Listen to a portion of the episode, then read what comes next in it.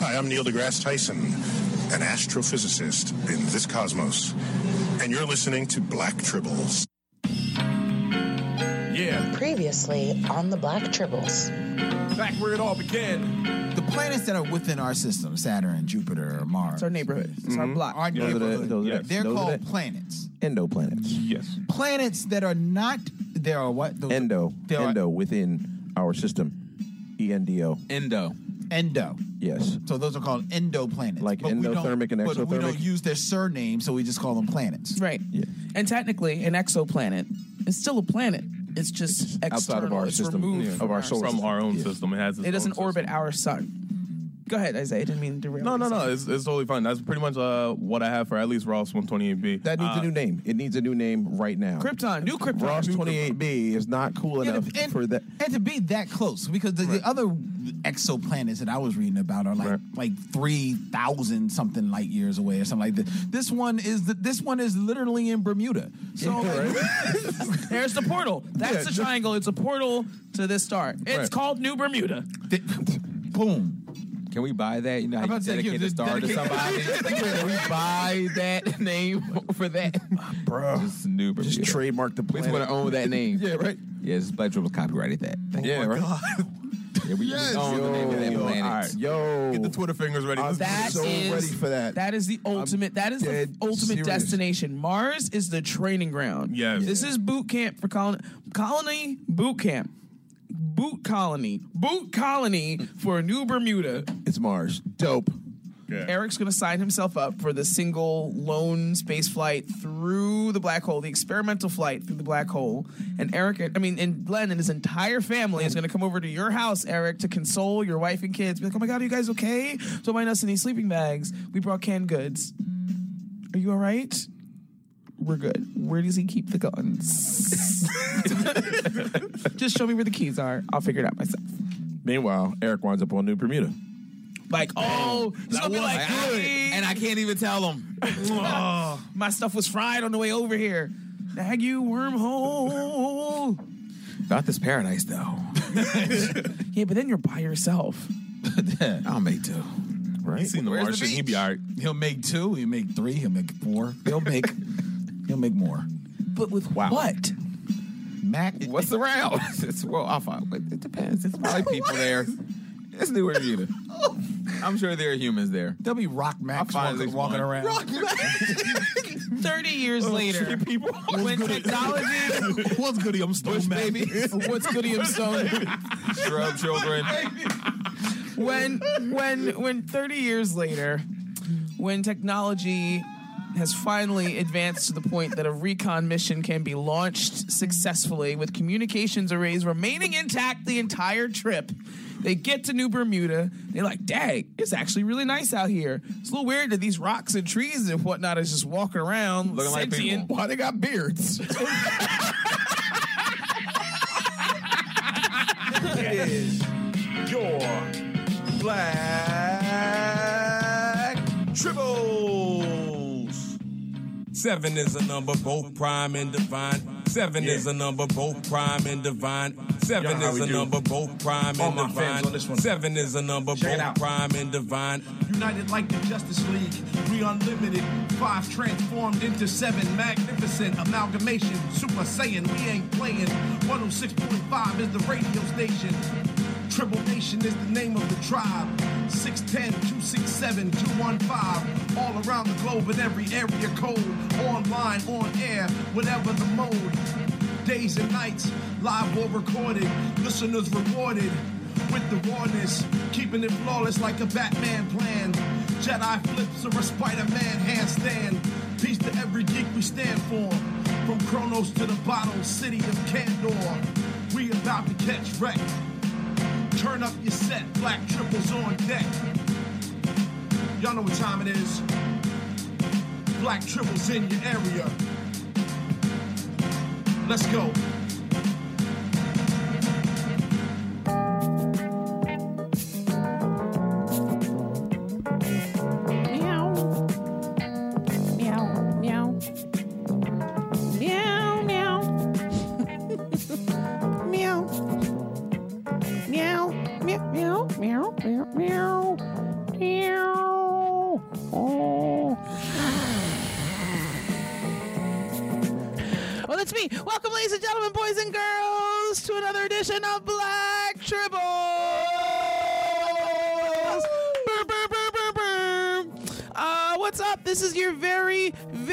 Special edition of Black Tribbles where we talk about one of my favorite things.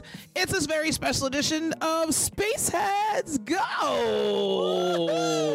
That's right, your annual look into planetary explanation, explanation? Planetary exploration, space travel, and all the things that go along with it. We've got a great show in store for you tonight. We've got some guests in studio, we've got some visual prompts. It's going to be dope. But first things first, my name is Kennedy, also known as that Mikey Chick, better known as the Storm Tribble Crack Boom, coming to you live from the 215. And I'm joined in studio by. Yo, what's up? Holla at your boy. This is Len, aka the Bat Tribble.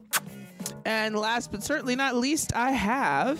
The Amazon Pixie herself is your girl Ariel, the Amalgam Tribble, aka Uncanny Tribble, aka Bruce Leroy Tribble. Show enough! In the building. Hi, you made it. I made I feel like I haven't seen you in a month of hours. Well, that's not true. I I, know. saw you yesterday. I- or today. Today. I know, I was being facetious. Just go with it. Okay.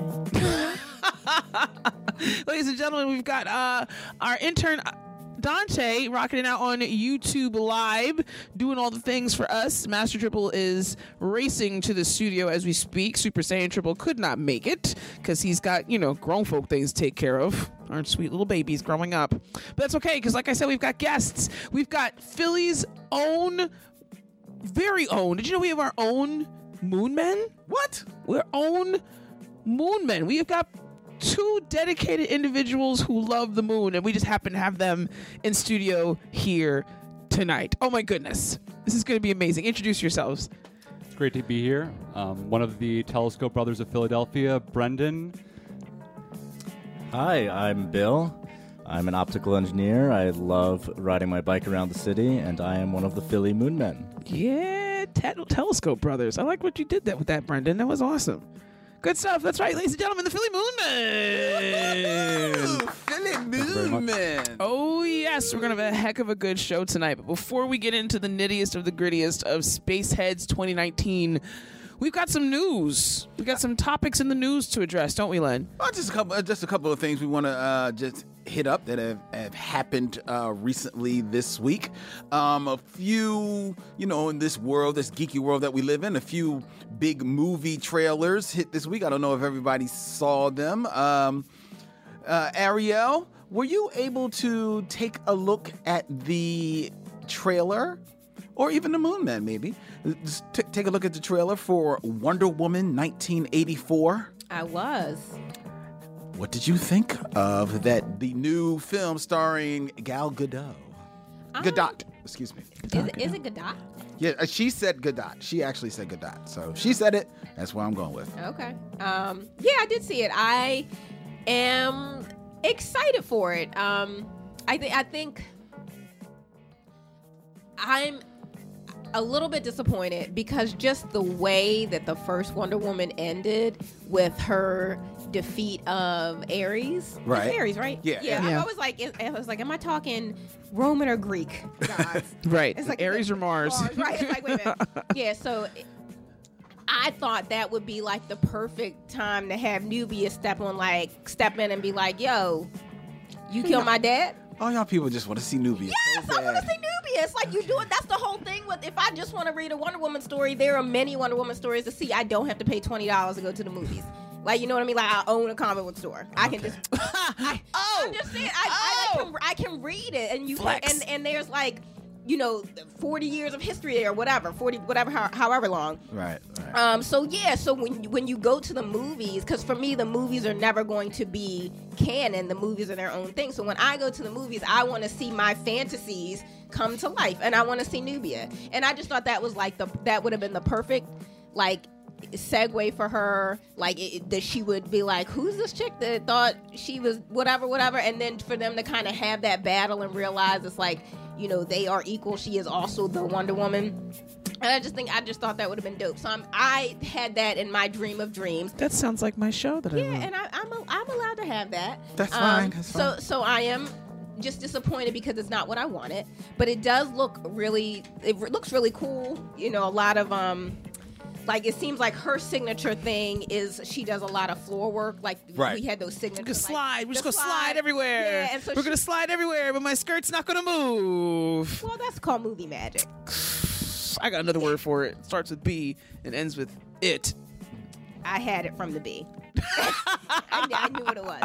But yeah, so I so I I think the fight scenes are going to be awesome. I mean, of all the DC like live action films, Wonder Woman is still at the top for me. You know, Mhm. second is probably Aquaman, and then the rest I could do or not. You know, not really have in the uh, pantheon and would be fine. Right, You know what I right. mean? Um, yeah. So I so I'm I'm excited for it. I think it's going to be good stuff. Um, but at DC, you bought Universe. Who, who owns them? Warner Brothers. Warner, Warner Brothers. Brothers. Whoever, if you're listening, Nubia. Okay. Okay. If and like if you want Black Panther success, Yeah, right. Nubia. I hear you. I hear you. Another tribble has stepped into the building. You already know who I am the man, the myth, the, lit, the legend, the myth, the man.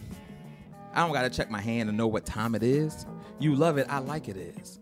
And if it if you if it's all good, then it's all right. Now say my name like I'm Mr. Thursday Night in the building. How you feeling? Uh, what's up, What's Matt? up? I'm chilling. How you feel, man? What's good? What's Master up? Tribble. We're talking about Wonder Woman 1984. Were you able to check that trailer? I did see it. What you think? I wasn't wowed. right? It's not Wonder Woman anymore. It's like she a ain't woman. Yeah, I was like, I, I, I wasn't wild. And then it was like, I, oh, like it's a throwback. Like, remember Captain Marvel did that? And then it was like, but it's all shiny and bright. And I'm like, well, it's like the 80s. wasn't, I don't think that was the 80s. Yeah, that was the the, 80s. the 80s was very neon. It was very electric. It was very big in terms of hair and things. I didn't notice her with big hair. If she had big hair, that would have been like a really good nod. But I didn't. I don't know if the 80s was But- big hair. The 70s was big hair. Okay. 80s was pretty so big too. I can show you parts in Pennsylvania where they still got big hair. So I know Well, it was well, definitely yeah. popping in the 80s. I don't know. All right, so, Um, so you weren't. So go ahead. You weren't. No, I was not. I was not. It, I saw it and I was like, eh, okay. Eh, I liked it. I liked it. Well, Kennedy, what did you? Th- well, I think we've we've caught a, we've caught a glimpse. We caught a glimpse of already what know. you you might have thought of it, but Well, I I, I, I gotta ask you. I just, you know, uh, I was like, a, we, I was telling you before. I the great thing about having years of source material is not needing a film adaptation to see the stories that I want to see. Right? Like, if I want a good Wonder Woman story, I've got lots to choose from. If I if I want a Nubia story, I've got something to choose from. I could write my own. I don't need to wait for, you know, a studio executive to tell me what an acceptable Wonder Woman narrative is. So great, it's a movie, it's happening. Um I think it's unimpressive. but, you know, who's who who knows? I was also really really really uh uh just I was I was skeptical about the first one and went to see it anyway. Was like, let me let me get out my bag and just go see this movie because I might actually like it. There's been plenty of movies where I'm like, this is trash, and then have gone to see it and been like, oh, I should have been seeing this. Wonder Woman was not one of those films, so I don't know how this one is going to to follow suit. I'm I've I'm no longer touching the stove. I'm used to the microwave. I enjoyed it. I loved it. I loved every moment of it, and I like even the part where she had the lasso on a lightning bolt. Yo, yo, if if Zeus can throw lightning, she can swing from it. I'm down. I'm down with it. But lightning isn't. I'm down with it. It's if, not- If Zeus can throw lightning in his hand, then Wonder Woman can swing by it. I'm with it. Yeah, I mean, I I can let that slide because I mean, she is she is a god, like essentially. So it's so to, to think she can do god things, I'm I I can, you know, it, uh, what's what's it called? Suspend- suspend, yeah, suspend belief. belief.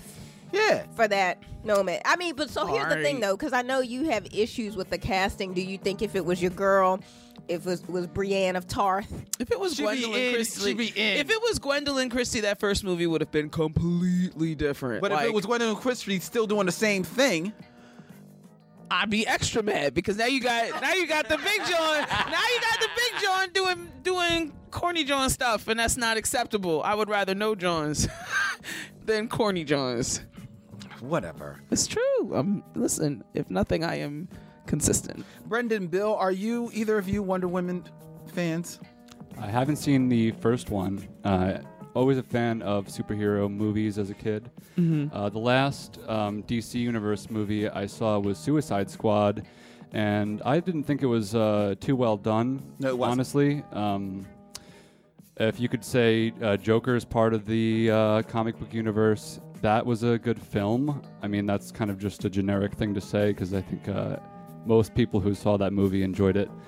Um, but you know, I uh, haven't gotten a chance to see it, but I would get a get out there to see Wonder Woman. I mean, Gal Gadot is a beautiful woman, but that doesn't exactly guarantee Make you an a- Amazon? a, good movie. Yeah. Thank you.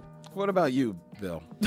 now, uh, let's see. I go way back. I I remember watching uh, the animated Justice League show on Boomerang. Who Yeah. knows? Really young. Shout out if anyone knows what I'm talking about. There. we all know what you're talking Yes, about. Yes, we are versed. You're in the right place. So she's got an invisible plane, but it doesn't make her invisible. I think I'd still ride in the plane. I still, I think I still want that plane. Amen. Amen. Did you see the movie? I have not.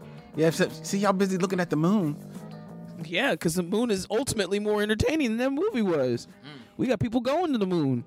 It was, it was, it was good. And we had another, we had other things happen this week as well. That's true. Uh, that will be coming out in 2020, ladies and gentlemen. There's other movies that's going to be coming out. Uh, I think a Black Widow movie is coming out in 2020. Now that trailer actually piqued my interest. That looked like any every typical. Okay, let me be fair. You like you like you like the Black Widow trail, trailer, Mac? Yes, because before the fact, I was like, I have no interest in seeing anything else about Black Widow. Uh-huh. And then I saw that trailer, and you know they make trailers for a living, so I'm like, oh, that looks crazy. So yes, I, I would go see that now. Did you see this Black Widow trailer, uh, uh, Ariel? I don't think so. I think I've seen teasers, but not a trailer. Okay, But I got to tell you, after Endgame, I'm tapping out. I'm done. you're done with Marvel Movies. until Black Panther 2. I'm gonna see Black Panther 2 when they reboot X Men. I'm gonna see that, but I think yeah, for the most part, I'm good. Oh, really? Yeah, I just I don't know what it was. Something about Endgame. Like when I watched it and like walked out of the theater, I was like, yeah, I think that's it. I think that's all I needed from this 20 year Mhm. thing, and I can go on with my life now. Unless it's something like totally crazy. Is that yeah? I mean, of course, like Black Panther, um, and specifically Ryan Coogler, because I feel like the same thing with I feel like the reason Creed two did not hit the same level of success 'cause the, Creed Creed one hit was because Ryan Coogler was not there. He's like a genius, and I, I want people to just recognize he's a young guy, but every movie that he touches is gold, whether it has um like that critical acclaim or not. I mean, I, uh, clearly Black Panther was the the biggest budget movie he's done, but even if we're talking Fruitvale Station, you know, even like those smaller independent films, they are like beautiful films.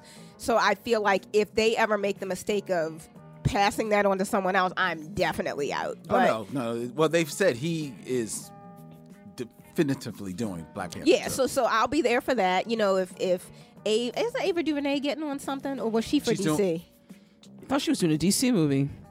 I, now I can't remember. Uh, well, she's doing Birds of Prey. No, she's not doing. No? but she's doing New Gods. Ah, yeah, that's what so, it is. so I'll be there for that. But yeah, other than that, I mean, yeah, I'm good. Okay. Yeah, I don't know. I don't know. I just feel tapped out. I feel like this this was a lot of mental. Twenty years is a spir- and lot. spiritual energy. You you asked me to like invest in these films, and I did it, and now I'm done. So you had me screaming for Peter. Like I'm good. I hear you. I hear you. I, the Black Panther, the Black Widow trailer, I will say, looked like a good trailer, but it looked like like a fun, like just like all the other Marvel. Yeah, I and didn't I'm see kind anything of over new Scarlett Johansson too, which I think most people are. there are people are she's out she's made some very poor poor decisions. and and said some things she, she should have kept her mouth shut on. Yeah. Yeah, those were yeah, that's the real bad decisions that she's made. Um, we also suffered uh, a couple of um, pretty um, devastating losses in uh, the science fiction world um, this this past couple of weeks, uh, specifically in the world of Star Trek, which I know is near and dear. You know, I'm a big Star Trek head, but nobody here is a bigger Star Trek head than uh, Kennedy. Um, first, We lost um, a longtime writer, producer, and editor on Star Trek on the original series as well as Next Generation, and actually wrote an episode of Deep Space Nine. Um, Dorothy Catherine Fontana, better known as DC Fontana, uh, passed away on December 2nd, 2019. Um, she was a story editor on the original Star Trek franchise, went to went on to actually pitch and be a writer on several of their more even famous episodes, um, including uh, I, I think uh, what's that big one with um, Joan Collins that, that she actually had a hand in part of the rewrite on. Um, uh, I'm drawing a blank on the name of that ep- episode, uh, but yeah, she's she's wrote and she wrote on many other things. She wrote on the Six Million Dollar Man, Buck Rogers in the 25th Century, um, the Waltons, uh, and actually then came returned to have credits on Deep Space Nine. Um, it's a huge loss in the world of Star Trek, wouldn't you say, Kennedy? Yeah, I'm looking at her episodes. Uh, she had a lot to do with the with the fleshing out of Spock's character. Yes. And him being half human and, and riding the, the fence between those two worlds. Uh, she also wrote Encounter at Farpoint, which, you know, was a Hugo nominated episode. It was the first episode of um, Next Generation. Next Generation. And a handful of others. Yeah, I mean, to be a woman science fiction writer is one thing, but then to, to write, you know, content for television several series over with the span of several decades um, is is definitely remarkable, uh, and her contributions are immeasurable. Yeah, that other ep- episode I was talking about was uh, the city on the edge of forever. Gotcha. Um, and then there was another loss that happened that I know touched um, many hearts, not just in the world of science fiction, but Hollywood in general. Yeah, Rene Auberjonois. It's really uh, tragic. Um, Rene Auberjonois, known best for his work as Odo on Star Trek, but his voice work is probably his biggest claim to fame. I mean, you look at any given animated anything during the late 70s, early to mid 80s, even into the 90s, he had some type of role on it. Um, and was just all around a, a good guy. It's just a shame to uh, screw you, cancer. You know what I mean? Like, freaking cancer. Yeah. Um, I first was introduced to him on the old 1970s TV series Benson. Mm-hmm. Um, I used to crack up on him, and actually, when I was, in, he placed like a like a stuffed shirt on that show. So when he was on Deep Space Nine, and he was this like real quiet, meditative, you know, cop, I was like, Mm-hmm. that ain't how he going to how he going to do that? Because I hadn't, I didn't know that he would did such extensive voiceover work. Oh yeah. So you know, I kind of like missed his. I, you learn it, and then I was like, oh yeah, I guess that was his voice, but I didn't Mhm. even know. I mean, he was on, he was on the GoBots. He was on uh, so much. He was on so many things. So much. Even did a Disney movie. He was uh, the chef in The Little Mermaid. Yeah. Um. What? Yeah.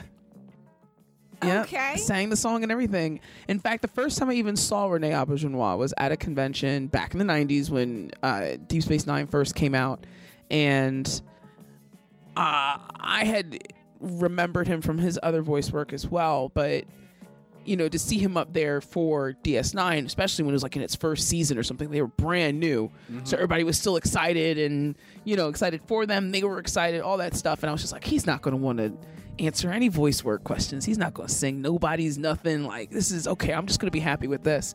And some kid who was younger than me asked him to sing Le Poisson. He was like, you know, I just thought I would be able to get through one appearance, one convention without having to mm-hmm. say Le Poisson, Le Poisson. It just goes into the music. I was just like, it's just you know what I mean. It, it, I didn't know I needed that until I until I saw it.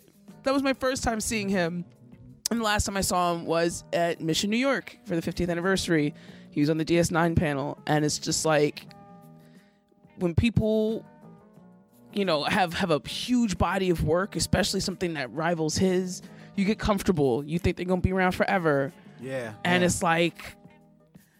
Rene Auberjonois has looked old for the past 20 years. You know what I mean? Like, I didn't realize he was at that stage, uh, not only, you know, health wise, but, you know, age wise as well. So it's just, it's a long life. Both him and DC Fontana lived long lives. She was 80, he was 79. So it's not like this is anything cut short or, you know, robbed of, of time to, con- to, to add to the greatness. Um, it's just sad to see it happen. I didn't uh, know. Remember when they rebooted the Looney Tunes show? It's kind of like a, a sitcom. Sitcom. John was hilarious. He was Pepe Le Pew. Oh. Now I gotta go watch the show again. I mean, that show's pretty, pretty good anyway. It was good. That's really good. Pretty good. Oh, sorry. You all right? You need a moment? I had to get my professional voice back. okay, so now um, before we dip into Spaceheads, we're going to call um, call a little bit of an audible, if you don't mind, uh, Kennedy, and we're going to step out of the studio for just a moment, if you will indulge. And uh, and the Moon Man, you can feel free to come along with us. We are going to go and take a stroll in Ariel's reading garden. Okay, so let's, let's just go with us. Go with us. It's really nice here. For sure, we're gonna be welcome. Oh, it's you know, nice. like you can't be showing up early without calling first. I know. Last time we showed up without sending ahead, there was gnomes to deal with. Yeah. Well, I think I think Eric handled all the gnomes last time. Thank God you keep that. Thank God you keep that Derringer in your snood. So y'all out here roughing up my guardians? no, I didn't do nothing. they out nothing. here protecting the garden. You disrespecting my garden? It wasn't like that per se. what had happened was they wasn't receptive of our invitation of an offer, and then it was a misunderstanding, and those happen sometimes from time to time. Mm-hmm. It's all good though. That's that's. I don't, I don't got no ill will. I don't know how they feel though. They might feel some type of way. I have to check in with them. I'll, I'll let y'all know next week. Um, hi, people. Um, hi, Ariel. Hi. We're here a little early in the garden because Ariel is feeling a little under the weather. Um, but I did have a book for you this week, and I wanted to make sure um, I was able to bring that to you just in case um, things take a turn and I have to head out. I've been pretty good. I've only had to blow my nose once, and I've yet to sneeze. Um, but I'm sure it's, I'm sure it's coming. Um, but anyway, so this week again, uh, uh, coming out of my favorite house, uh, Image. I just love them so much. Um, the book is Lucy Claire Redemption Number One, uh, published uh, December 11, 2019. So it did come out this week. Um, it is a rating of M, so this one is not for the children. Uh, uh, writer and artist uh, on this book is John Upchurch. Um, I'm loving John. This black man said, "I'm doing everything." He's the writer, the artist. Artist. He did cover A and cover B. He said, "This mine," and he's doing everything. Uh, Lucy Claire was once a celebrated hero, but through a series of sinister events, she was slandered and defamed, and her children were taken taken from her. But when an old danger reemerges, Lucy will have to take on the mantle of hero once again in order to right the wrongs of her past and, above all else, find a way back to her children. Um, I, I'm this this universe is interesting because it seems like they are in Japan or some some Asian country, but there are a lot of black people. Uh, so it's it's very confusing because there's like they're they're at a diner at one point and it's it's definitely um, uh, Asian characters and, and I'm not sure what language, but and they don't they don't reference it. So I'm I'm excited to see like how they're going to build the world out to, so we understand like the universe that we're in. Um, but it's really cool. She's basically a werewolf hunter, um, and she does seem that like she is of Buffy proportions. Like she's actually superhumanly strong. And there's a fight scene, and it's it just seems like there's more going on than just she's very well trained. Um, so I'm and there's some hinting that this is a, a, a legacy for her family. So I, I I'm excited to get into the lore of it. Um, you know, uh, werewolves are always greater than vampires, in my opinion. So I'm I'm really excited to see this play out. And we've got this um, uh, little light skinned black girl, red bone with red hair, with uh, kinky co- coily hair. I don't know. It's just a really cool visual, and again, just kind of um, showing like the uh, diversity even within blackness um, to kind of show you know all, all the combinations and flavors that are out there. So i don't know just uh, everything the imagery the art is great the writing's great. Um, you know we're, we're meeting her at a place where she's very down in her life and so i'm really excited to see her journey as she kind of reclaims and rediscovers who she is and what she's capable of.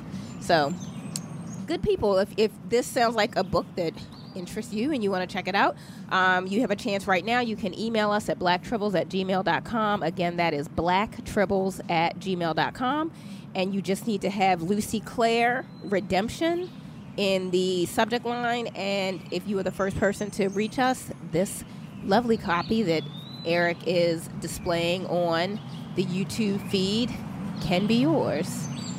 Back to you len. Nice. It looks it looks cool. It's a very striking image. Yeah, I love the art is amazing. I love it. I love like just the um it's it's dark but it's light at the same time. I don't I don't Mhm. even know. Like cuz there's definitely I mean there's there it's a lot of things happening in the woods. So there's a lot of shadow, but it's very fun as well. Like it doesn't feel horror-ish even Okay, though okay. it is kind of kind of touching, you know, kind of horror adjacent. Uh, yeah, I think I I think um, this is going to be a really solid series. Cool. I didn't know that you were team well, werewolf over. Oh, werewolves are always better than vampires. I love them. I have a whole thing like Bitten. They used to come on Sci-Fi. Like I'm always up on the the werewolf stuff. Underworld, and one of my biggest, um, one of the biggest reasons that I love Underworld is because in Underworld lore, lycans are also immortals. Um, Right. Usually in, in um, werewolf lore, they're not actually immortal. Right. Um, I don't know. They're. I just love. I love. I love werewolves. It's a thing. Okay, I didn't know that. Cool, cool to know. All right. Well, thank you. Um, we're going to um, uh, leave the garden now. Return to the confines of. Leave it respectfully. Leave it how you leave it how you found it. Eric said, "Puh, Just leave the gate open. it starts to swing closed, run it's back. not in. a slam lock. Don't slam shut. We'll return to the confines of Philly Cam, D- WPPM 106.5 FM. Ladies and gentlemen, Space Heads. Go!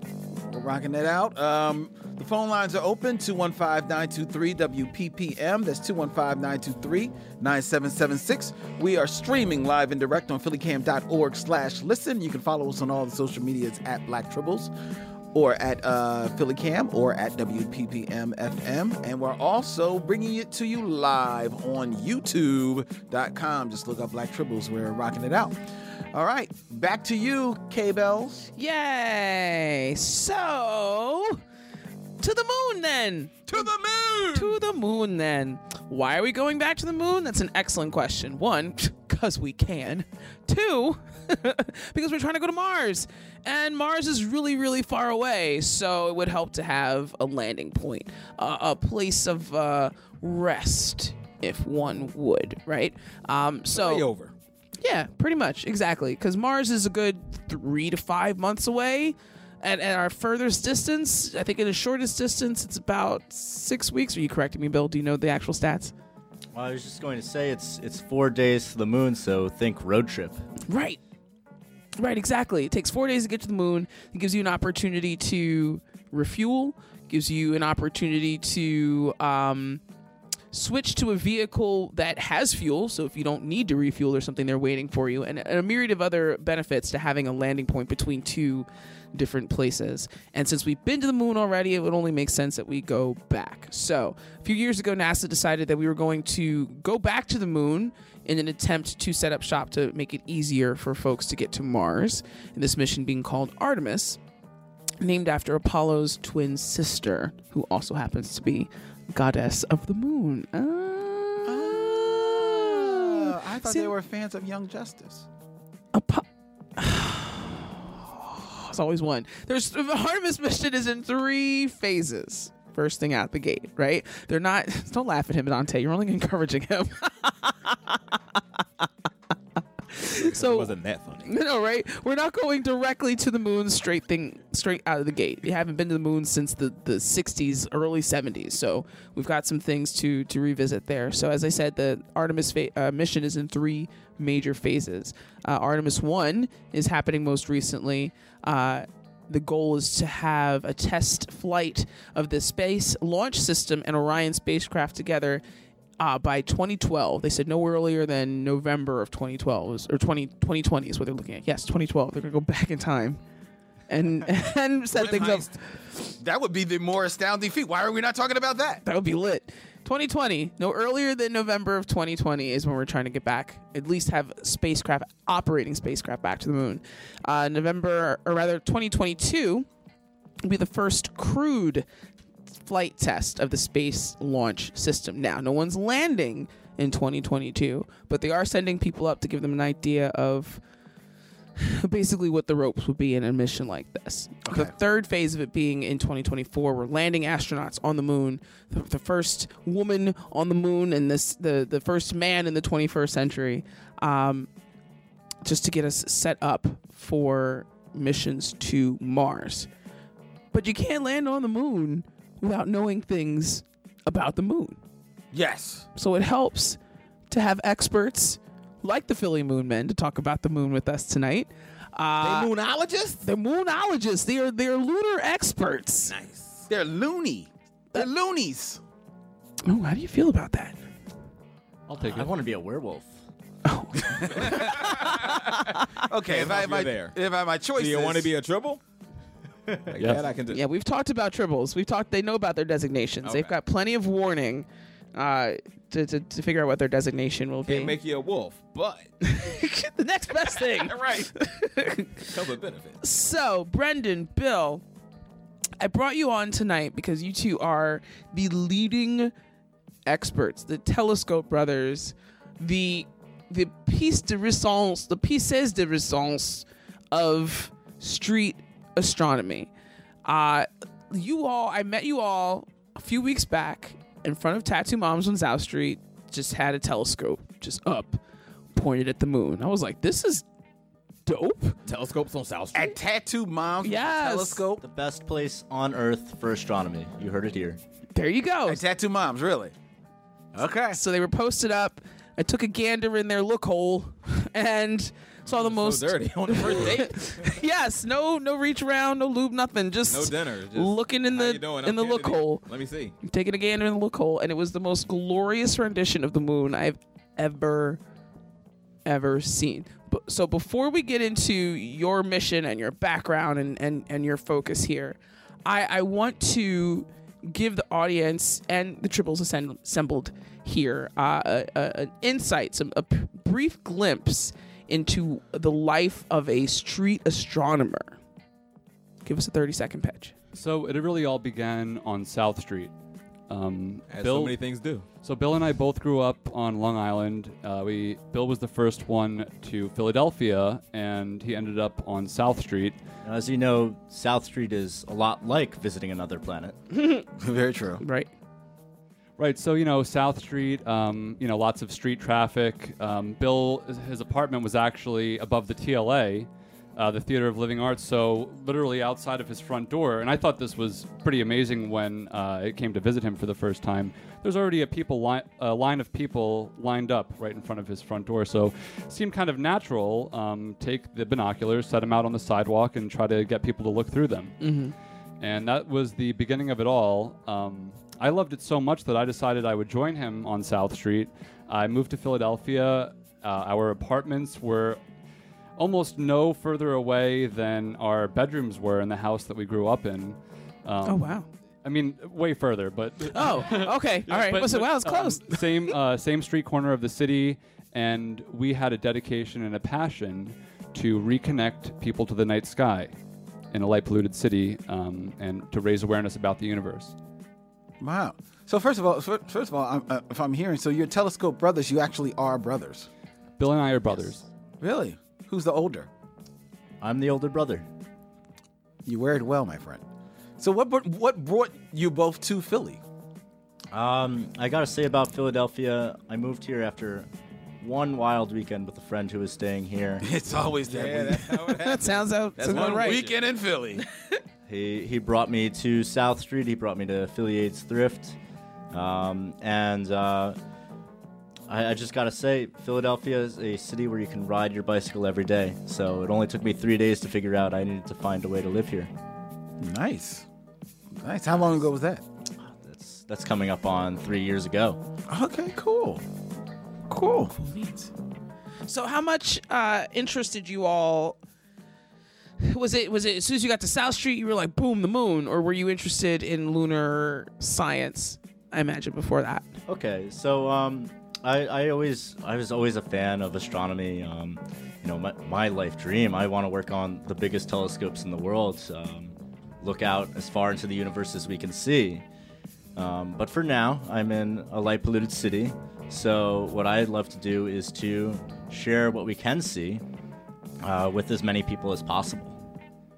Cool, cool, cool, cool. Now let me ask you, because you, that's the, the second time I heard you say like light pollution. So with South Street isn't too bright to enjoy like you know astronomy. I would think you need to go find a park that's pitch black, no street lights, you know, nothing around to get like the best views. How how well does this work from South Street? Right. Well, in cities, it's pretty hard to leave the solar system at all. Uh, luckily, we have um, we have the moon, of course, our favorite. Uh, we love sharing views of, of Jupiter, Saturn, sometimes Venus too, and you can see the planets. We have shown people Saturn's rings from South Street. Wow. Which are about a billion miles away. All right, now how good of a telescope do I need for that? Can I just get one on Amazon, or I need like a hefty? Do I need a grant? piece of glass? Right. Do we need a grant? Do we need to talk to Universal Dribble? Now, Saturn's rings are tough. Um, you, you can get started with uh, what's called the Dobsonian telescope, and, and those really don't run you all that much in the scheme of things. Um, but the moon, you can look with binoculars, you can look with just about anything, and, and see something you've never seen before. That's true. La- yesterday's moon, as it was rising, was huge. I don't know if anybody got a chance to see it when it when it was it a super moon. I don't know if it was technically a super moon. It was just it was hella close and was hella big, and it was yellowy, so you cou- almost couldn't. Yeah, I noticed the moon when I was driving out the night. I was like, just popped real quick. I was like, ooh. So fun story. Master Tribble and Tribbles at home and at sea and maybe in space, who knows. Um, the final full moon of the decade occurred at 12 12 this 12, morning. So on the 12th day of the 12th year, in the 12th minute of the first hour, I guess, was our final, is when the moon was at its fullest for the last time this Really? decade. Yeah. So that's why everybody's been acting crazy past couple days. Yeah, That- and it's it's a full moon in Gemini too, so it's like extra, extra. The full moon is definitely a striking view. Um, and a fun fact about the full moon is a 99% full moon is half as bright as a 100% full moon. So when the moon is at 100%, it's perfectly aligned with the Earth and the sun, and the light is directed perfectly back at the Earth. So when you do see a 100% moon, it really catches your eye, and it's a it's a striking view. And like you said, when you see it low in the sky when it's rising, that's when it looks the biggest because you have um, reference points to Mhm. compare it to. Okay, man, y'all y'all y'all blowing my mind here. I'm just all this moon stuff. It's like And we didn't even talk about the fact that we're going back. deep yet? We're going back. We going back, baby. 2024. That's four, that's five years from now. Not even. It's less than five years. It's not a lot of time, right? People people can't pay off houses in five years. That's true. Five years. We're putting a body. We're putting two bodies, hopefully more, live, living, and not you know dead on the moon. Okay. All right. On the moon. Remember There's- Moonbase 2020? Hey, better late than never. Yeah, right? Right? Uh, the moon base won't actually happen until it's looking like they say 2022, 2024 ish. Um, but either way, that's still tomorrow.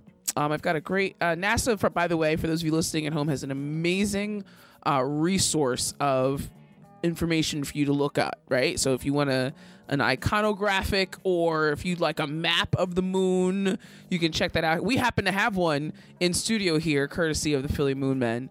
Um, and I, I, I'm very glad that you two brought this because specifically, you- you- uh, when you when you travel in space, especially when you're looking to set down on a planet or a moon or an asteroid or some object, you're not just hitting an orbit, right? Uh, The science becomes super super critical. Everybody's math needs to be on point. Like if your trajectory is off in the slightest way, that can be tragic, right? I mean, that can be that can make or break the entire mission. So they're specifically choosing to land on the south pole of our moon. Our moon has poles, by the way, Len. I didn't know if you were aware of that. No, I was not. Oh yes, the poles tend to be where the largest collection of of water ice are located. Not water ice for the Philadelphians out there. Oh, water. I'm about to say it's one of them called Ritas. No, no, no, no, no. Oh, because ice doesn't necessarily mean it's hydrogen and oxygen, right? It can be any type of liquid compound that can freeze. ice. Right, exactly. So in this case, this is uh, water ice, um, which will be immensely beneficial to people when they land on the South Pole. and that to me is just uh, amazing. Uh, we're learning in the past decade or so. Uh, water is actually a bit more common in the solar system than we originally thought. When we went to the moon the first time, we didn't know. We, we suspected maybe, but now we have the proof, we have the maps, we know where the water is. And, you know, obviously you can melt that ice and drink it. Right. Um, we're hoping to also separate it into hydrogen and oxygen. The oxygen to breathe, the hydrogen for fuel, maybe. Yeah. So it's just it's just a great great resource. The fact that we don't have to bring any of the materials. Well, I mean, obviously we have to bring something, but You need at least need a cup. Yeah, right. But a lot of a lot of the substances that we would require to make this a successful mission are already there. That means it's less we have to bring. That's less we have. That's less fuel we have to bring with us to propel all these extra materials there. So it just it just makes life a little bit easier. But what is it aside from there being uh, evidence of, of water ice in the South Pole? What, in your opinion, makes this the ideal place for this mission to land as opposed to the original Apollo mission?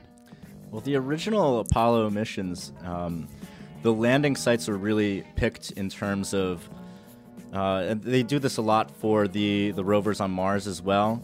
Uh, they pick, in a sense, the least interesting spots because they want to know they can make a safe landing. Right. Um, for for Apollo 11, um, we we had resolution. Imagine a boulder the size of this studio. You wouldn't be able to see it until you were a few minutes away from landing. Mm. So they wanted to be very careful. They wanted to pick a very flat spot, and that made it a little boring too in some respects. Now that we're going to the the South Pole, it's a much more cratered region, so we're ready to take on some of those technological risks. Mm. That makes a lot of sense because it's like uh, I'm trying to draw a trying to draw a good analogy here. It's like uh, pulling into a parking lot that's already paved as opposed to one that's mostly gravel. Right? You can get on the one that's Or you gotta cut down all the trees and make a parking lot and make a road Right. and make a car. right. Like, yeah, it's like literally like that difficult. Yeah.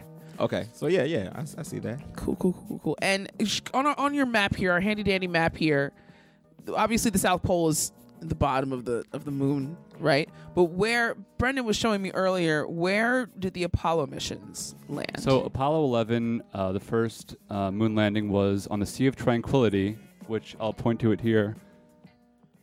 Okay. Right there. And uh, by the way, this is a reversed image um, picture of the moon, and that's because the telescope that we use on the streets um, flips the image because of a prism that it moves the light up into your eye. Mhm. Um, so this is actually the map that we take out onto the streets, so we can en- engage people further. You know, Mhm. it's not only come look at the moon, but maybe you can learn a thing or two about it along the way. Sure. And uh, you know, we also have this 3D printed model of the moon.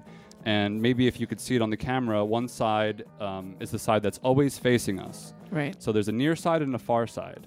Make them guess. So okay, um, one one of- one side is the near side, one side is the far side. So it's that or it's that. Huh. And I guess if you look at the map behind me, maybe um, it could be a little bit clearer. But you'll notice that the near side of the moon is smooth and the far side of the moon is super heavily cratered. Right. Yes. Like it's all it's all messed up back there. Um, there's even a, a crater on the moon, um, the lo- one of the largest in the solar system, and the, and the largest crater on the moon. It's called the South Pole Aitken Basin. This crater is um, deeper than the deepest depths of the ear- uh, Earth's oceans. Holy so cats. the the deepest depth of the Earth's ocean, the Marianas Trench, is 11 kilometers deep. South Pole Aitken, Aitken Basin, 13 kilometers. Chew. That's right, and there's even um, peaks on the moon that are taller than Mount Everest. So the moon might be a quarter of the size, but it's uh, as and as you can see in this model, its features are uh, quite exaggerated. All those people out there that say the moon is a boring rock, we've got a few uh, points otherwise. Yeah, that's interesting because it's not. Ooh, it's not the only thing in our solar system that is smaller than Earth, that, but has larger features. Right? Mars has much bigger canyons and much bigger mountain ranges as well, and Mars is also a fraction of the size. Where's Mars bigger? Mars isn't bigger. Mar- Mars is a smaller planet, Yeah. but it is home to the tallest mountain in the solar system, Olympus Mons. Uh, I don't have the exact figures, but it's so big that you can see it from Earth. Let's Google Oh wow! Really? We can see this mountain on Mars. With a very powerful telescope, you can see it looks like a blemish on Mars, and that is Olympus Mons. It does. It looks like a huge pimple. yeah, it's crazy. This looks like acne scarring. That's a shame. That's nuts. wow. It- yeah, like a nipple. Yeah, I see it. Or Yeah. belly button, you know, Yeah. depending on your point of view. That's a nipple. I know because I'm drooling. okay. Don't drool over Mars. Away from the Olympus. Mons is bigger than France. Nope. Nobody saw Boomerang. Sorry. Just a real quick question. I was from uh, one of the people on the chat. Everyone, and they were asking, "What are you guys doing, like in, in the community, like for schools, and um, what's your vision for the community to get them know more about the solar system and uh, educating kids, I guess, more about the solar system and the moon itself." Right, so we're doing outreach in Philadelphia. I mean, this is just setting up our telescope on a sidewalk and just trying to get as many passerbys to take a look through. Now, uh, when we do this, we, we meet all kinds of people. We've met school teachers who have then, in return, invited us into their classrooms. And that's when we had our first opportunity to teach children about the solar system Nice. and uh, sorry, uh, we we uh, we studied up. We found some uh, good interactive demos. Um, if you take a standard size basketball and a tennis ball, you have a scale model of the Earth and the Moon, and then with just a flashlight, you can you'll you have the solar system essentially, um, and you can and you can learn about phases. Um, essentially, you are holding the tel- tennis ball above your head, shining a flashlight at it, and then spinning around to um, mimic the moon's rotation around the Earth, which creates the phases of the moon. Um, this is something that we are both passionate about doing. I mean, meeting people on South Street is is just so wonderful. Any any opportunity we get to share this, um, you know, the universe with people is is a really special one. But um, sharing this with children, you know, it's it's different. They they hang on to every word. They they can really get engaged, and they ask actually pretty uh, pretty great questions. Yeah, I'm glad you brought up phases um, and and sizes and sides rather of the moon. For those who who aren't familiar, the moon that's the side of the moon that's always facing us is always facing us because of how it rotates on its own axis. Yeah, that's right? called a synchronized rotation or tidal locking. So, so what's happening? What Brendan said. I knew that. the moon, the moon is orbiting uh, around the Earth. The moon is also rotating on its axis. So it takes the same amount of time, 27.3 days, for the moon to rotate on its axis and to complete an orbit around the the Earth. So that's why the same side of the moon is always facing the Earth. And the gravitational forces at play actually, um, it's to cut to cut to the chase. It's why there is human life on Earth. Right. Um, it, it does a lot for us. It stabilizes our axis. Um, and uh, good news, we are going to use it to get to the rest of the solar system. Right. How about that? We've right in right. Our nearest neighbor is our launching pad Yeah. to discover, um, you know, the last frontier. So this title, this tidal lock, tidal lock, tidal lock, this tidal lock. Synchronous orbit.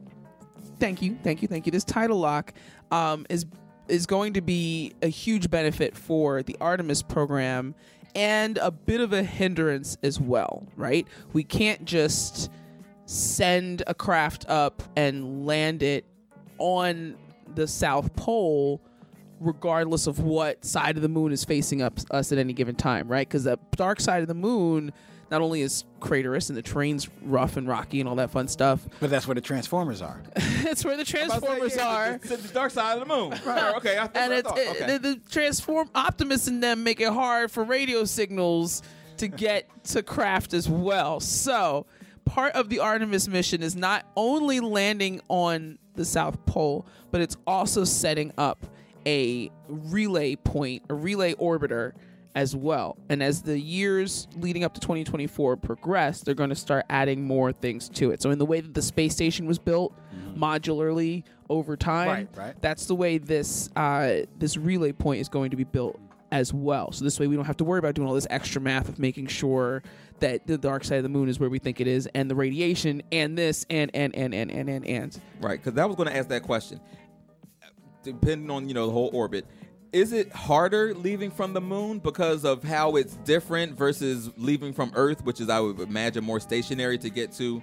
Like if Earth has like a near point and a far point from Mars, does the moon have that many more points from Mars in its rotation around us? I imagine. Did I ask that right? Th- there's a few ways you could get to Mars. Um, you know, the, the gravity on the on the moon is a sixth of the gravity on Earth, so it is easier to launch off of say that's the probably what it off of is. the moon. Plus the Um, distance. So you, Yeah. what what you really do, you're not exactly rocketing right from the moon right to Mars. Like you're not you're not waiting for them to be close. Um, you kind of have to utilize the gravity of the planets to, to get you there. Um, and maybe maybe Bill knows a little bit more about how they how they use other gravitational forces to propel their their rockets. Like when they slingshot them around a planet or something like that. I so I can tell you um, when they landed the Mars rovers, they didn't they weren't waiting until Earth and Mars were at, at their closest. They launched they launched it. It actually orbited around the sun, and it took about a year to reach Mars. Does that does that, does that sound right? Yeah, slingshot. Yeah, it's the okay. So slingshot, you Mhm. could uh, we we said Very scientific. the slingshot effect. And um, and another thing uh, that's not scientific is, you know, the whole the whole difficulty in landing on the far side is imagine trying to get a cell signal with an entire moon in between you and Right. what you're trying to reach. Mm. So that's why it's so important that we we have the system of I guess essentially satellites Mhm. that will be the the points of you know to, to get back to the Earth. Right. It also that, that pulls a lot of things technologically into focus, right? If we found some other means of propulsion that would make this easier for us, right? Because I imagine it would be easier just to throw something in an orbit and leave it there. You know what I mean? Like, right? Mag, the world's giantest magnet, just uh, just you know, pointed at the moon and pull us closer. Um, so I wanted to to to mention the, the the materials that are going to be used during the Artemis mission. There's because it's not just like okay, we've got these these rockets, we can send things up, and then Do you say what all the phases were yet, or are you going like one by one? Oh, great! Thank you, thank you for keeping me on track. This is why this is why F switch. Um, the phases of the moon. We I talked about that earlier. Uh, or the phases of Artemis. Well, whatever you want to do, take us to through both. Because they kind of they kind of go hand in hand, right? we right, can't right, we can't left, talk right, about Artemis middle, without knowing the full phases of the moon. So there are four four distinct phases, right? Yeah. More or less. More or less. One of them is let me see if I know him. Let me see if I know him before before we get into this. There's a new moon where the moon is still there, but the Earth's in the shadow, so we can't see it, but it's there, right? There's the crescent, there's a full, and then there's a gibbous. And there's, there's there's waning and waxing in there as well. That- Yeah, that's that's correct. And you can also say there's a half moon, which is when the moon is is a half uh, Right. circle. I always Can't forget the half. mind. The half circle is actually the best time to look, um, and you know that's all about uh, where the shadows are falling on the moon. And, uh, and maybe when you were on South Street, you noticed the most interesting thing to look at was where the Terminator line was. The Terminator is the line that divides night and day. So Hmm. that's where you see shadows cascading off of the mountains and off of the craters. And uh, you know, Galileo was actually able to measure these shadows and figure out how tall the mountains were. Wow. And he got the right answer. Wow. So it's it's uh it's just a great view. They had a lot of they had a lot of free time back then though. Galileo wasn't reading too much. Galileo's telescope actually couldn't even fit the full moon into view. Um, it, his telescope was actually kind of like looking through a pinhole. So he could only look at about a quarter of the moon at a time. And when you look at his sketches, it's kind of all wonky because he couldn't actually, you know, put it all Yeah. together the right way. Sure. Yeah, but he did though. Yeah. Yeah, he, he did a great job for sure. He was the original G. See what you did there, because his name is Galileo, and it starts I'll be here all night.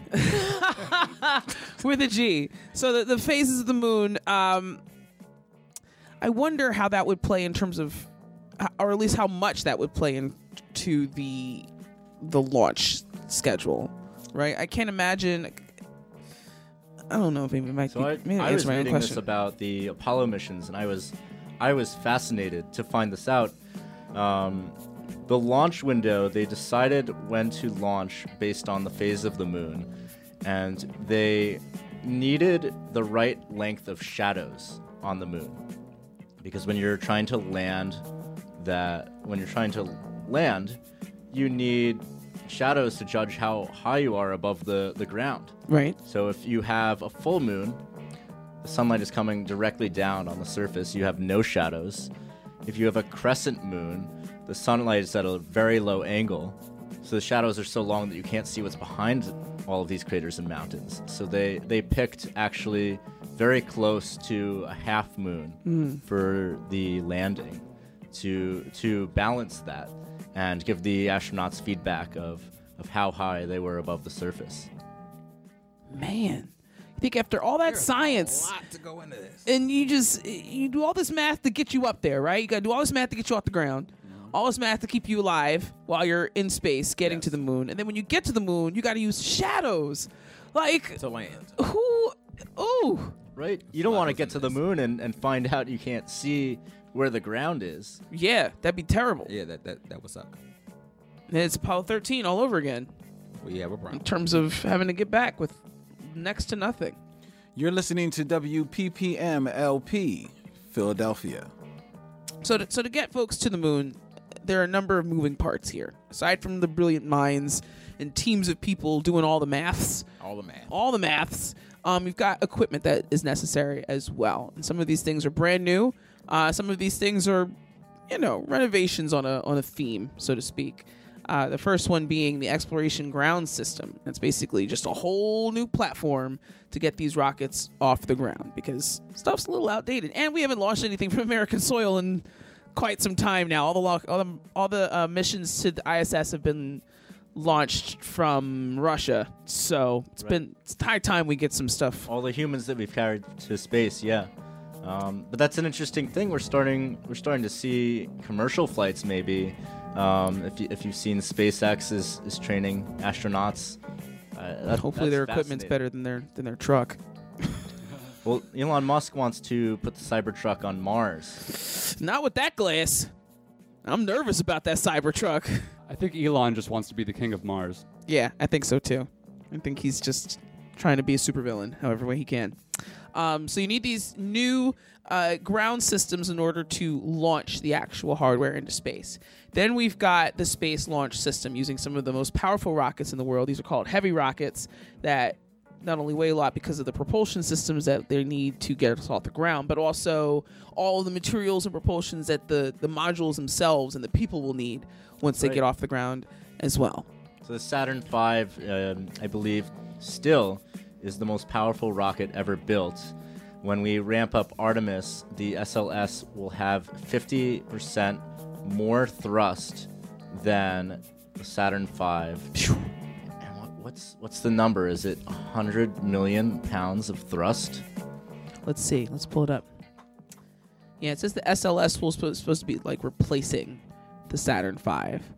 Um, come on, NASA, make your. Now, how would these rockets translate to? Because I know this is to get from here to the moon. Now, assuming we're using the same crafts roughly, or the you know the same technology to get to Mars from the moon, how would this thrust be I guess, magnified on the moon with less atmosphere and one sixth our gravity. Right. Um, well, one sixth the gravity.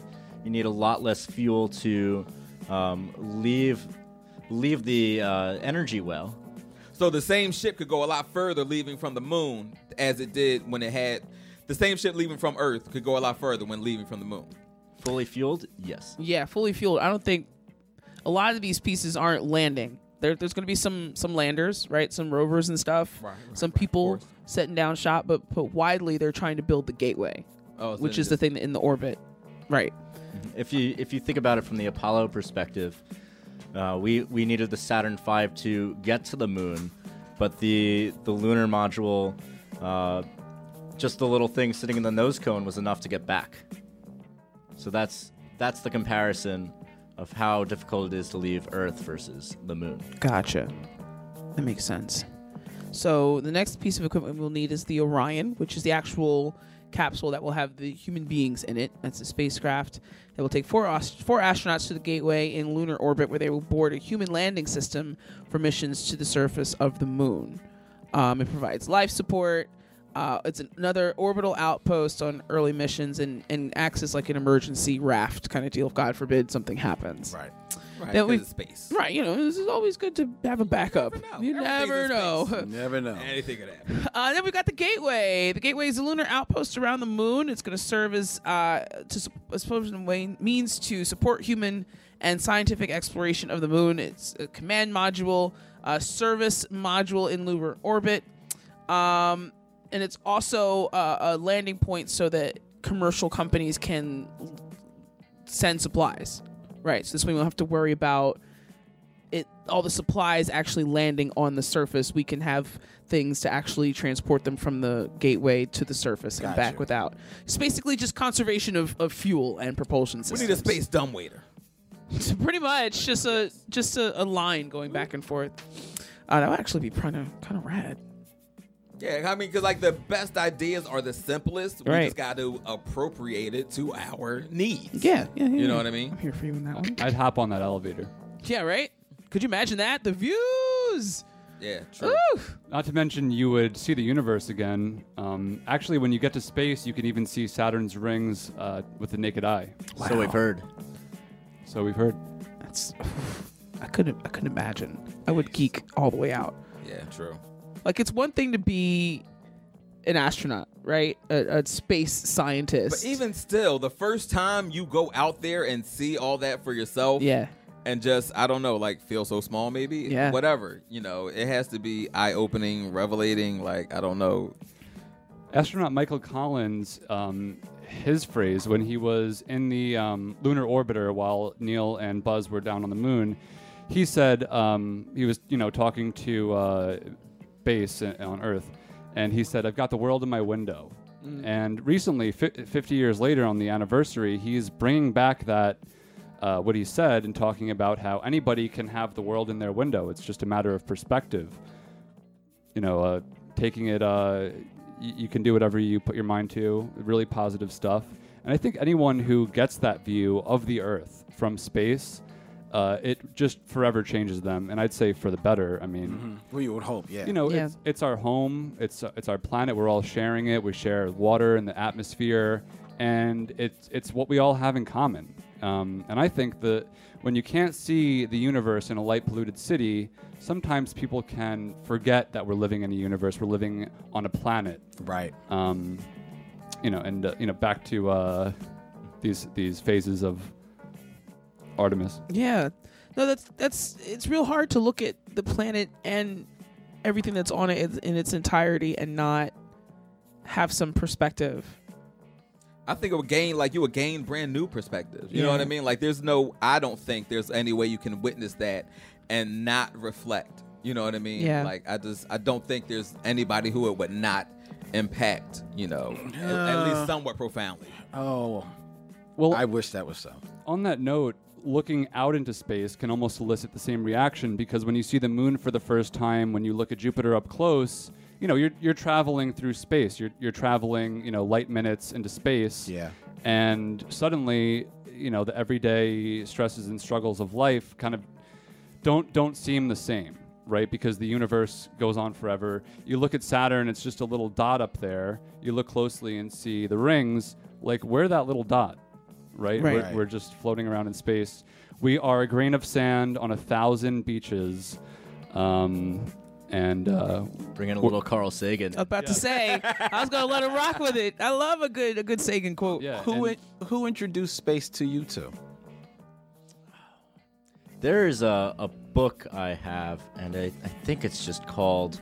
It's hardcover. It's it's this big. I mean, it, it's it's two feet wide. It's just called Cosmos. Ooh. Uh, and it, it's not a Carl Sagan thing, but it's just these beautiful, beautiful pictures. When uh, the the Hubble launched, and, and we started getting these incredible pictures back of of what was out there, and it, it just brings you through the the solar system out to galaxies, out to clusters of galaxies.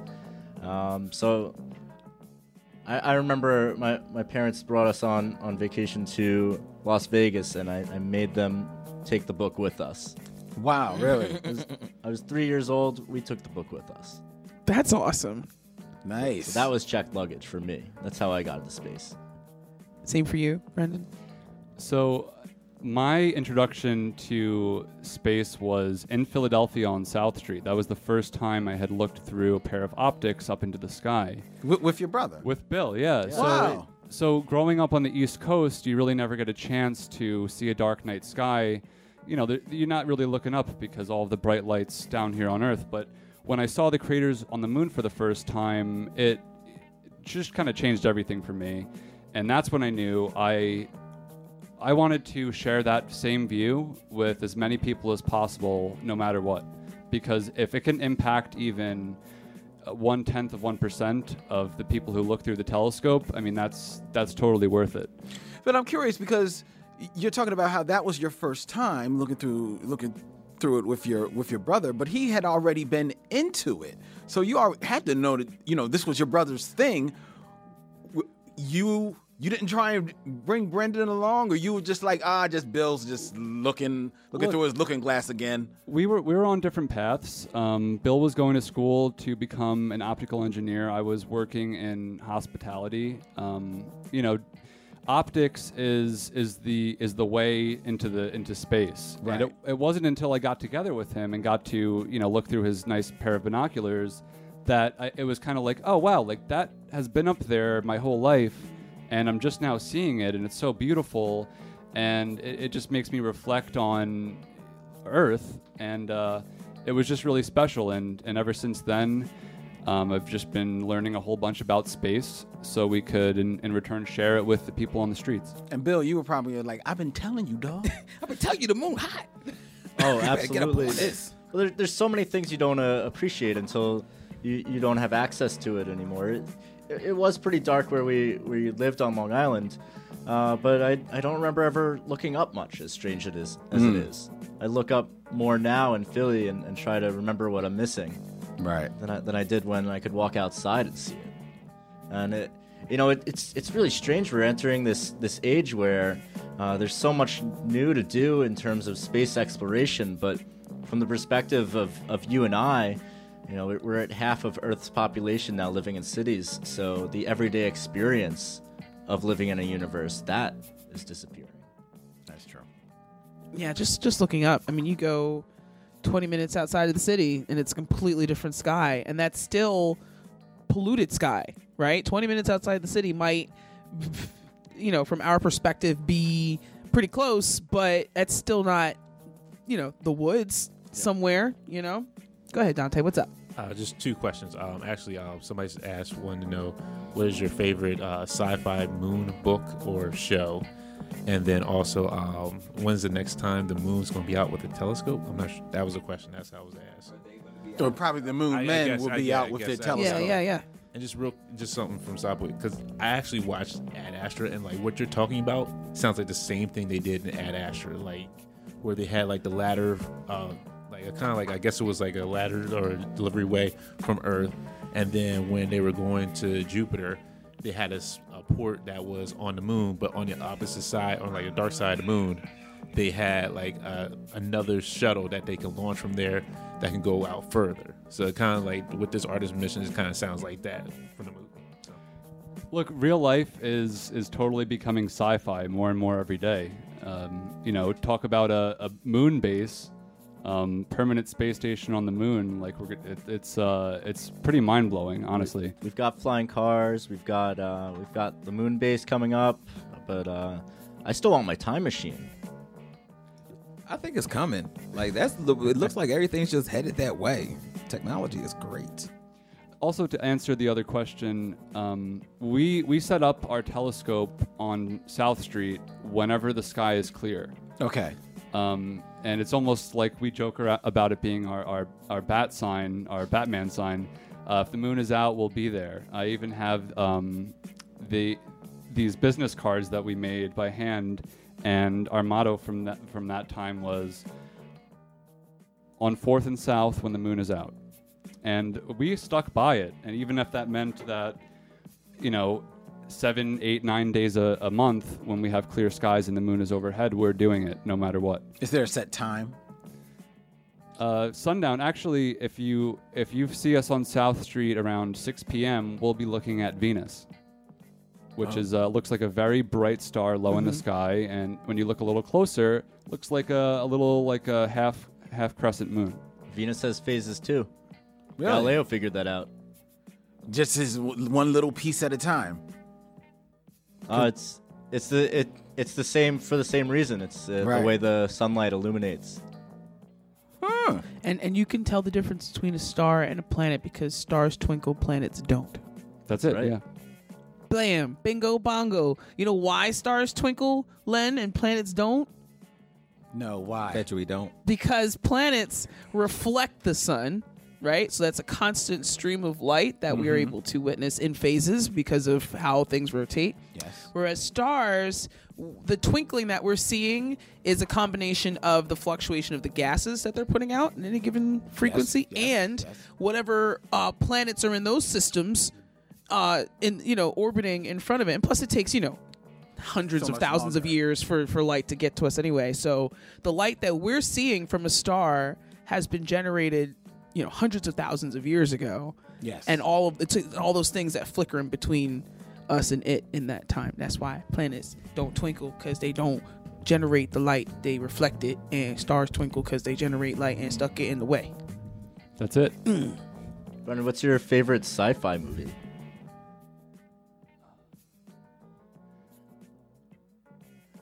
he just watch sci-fi. He's like, I do science for real.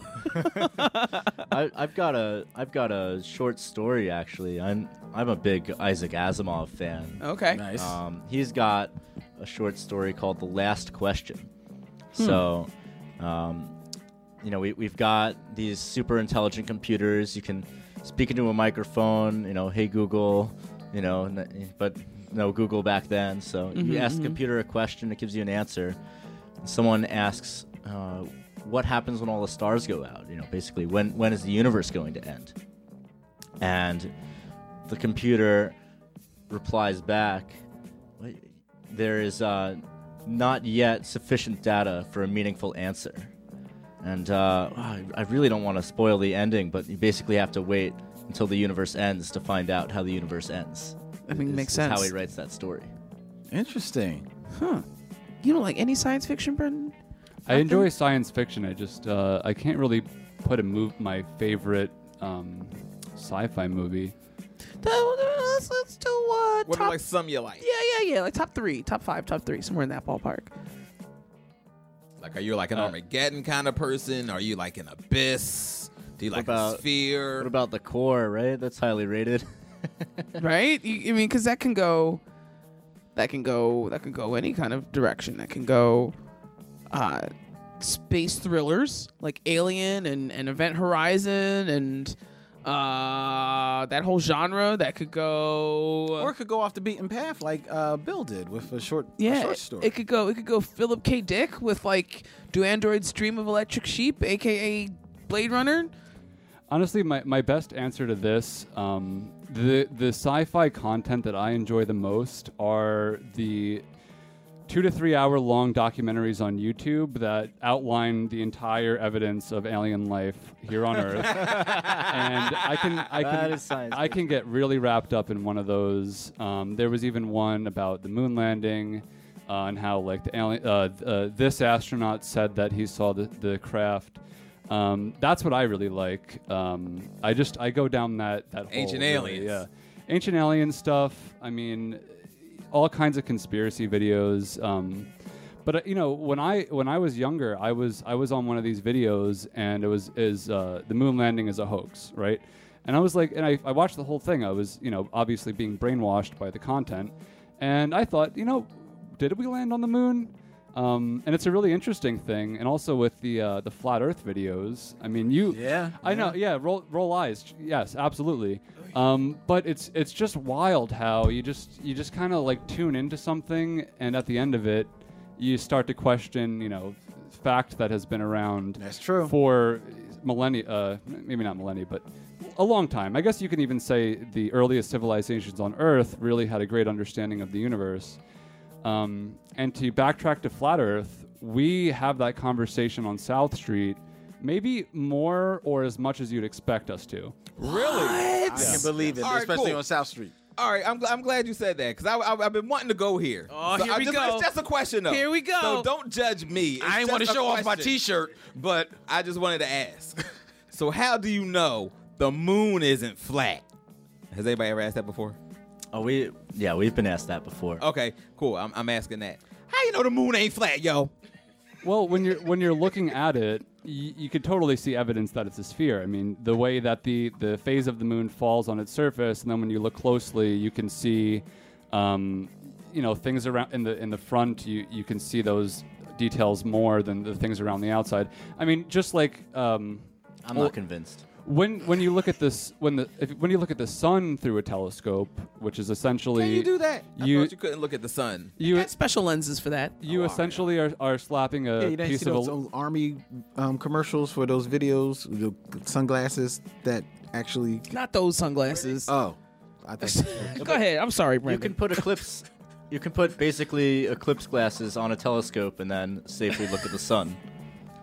But yeah, you, I think you can see evidence that the sun is a sphere as well. Um, Bill and I have personally Been to the moon? We've we've no the sun. Oh, excuse me. We've been all around uh, all around space with our telescope, but we've seen evidence that the Earth is a sphere. I mean, it's as simple as going to um, a large body of water, right, uh, to sea level, to the level with the water, and then going up maybe 20 feet. I mean, climb a ladder, right? At, at, at the top of the ladder, you'll see to the other side of the body of water. At the bottom of the ladder, the water will be obstructing your view of the other side, and that's the curvature of the Earth. Um, you know that that doesn't exactly register with people on the streets. Um, there are a lot of things. I mean, Have you ever recommended like a moon, like moonrise or sunset? Like that doesn't sell it for people either. yeah, like it's it's daytime here, it's nighttime there. Ti how do time zones work? Right. Yeah, I, I talked to someone who is really not on board This with planet? time zones. Oh, okay. Um, like the fact that it's it's daytime right now in, in China, you can't have that on a flat Earth. So it must not be true. Unless, Oh. unless This is not true. Oh, jeez. Like, like I went to South Korea when I was 15. They're 13 hours ahead of us. And not only are is it daytime there, it's Friday there. It's the future on the other side of the planet right now. Tell them that. I always feel like because I had a time machine. I had the misfortune of dating a oh, guy. Tell this story. he was a flat earther, and I had no idea. We had been on a couple of dates, and It's already too late. Yeah, he waited to pull it out. It was it was this time last year actually because I was jazzed from s- what some show that we had last year talking about the ISS, and I was like, we're doing all these things, and the ISS is getting bigger, and blah blah blah blah blah, and this is happening, this is happening, and he was just like, yeah, I don't know, and I was like, what do you what do you mean? like what? Do, what, what, do you don't mean you, know? don't know? He was just like, I just, you know, I don't know if all that is true. And I said, what? Oh, what is true? Like, what do you mean? Like the Earth rotates? Yeah, He's like, I just don't they, know. They were in space right now. he was like, I just, you know, kind of think the Earth is flat. And I was just like, "Huh?" like that's not a difference of opinion. That's Pause. not. you know, hey, this green sock is more olive than Kelly. It's still a green sock. You know what I mean? Like, I was like, like, no, that's not a sock. That's a glove. bro, I.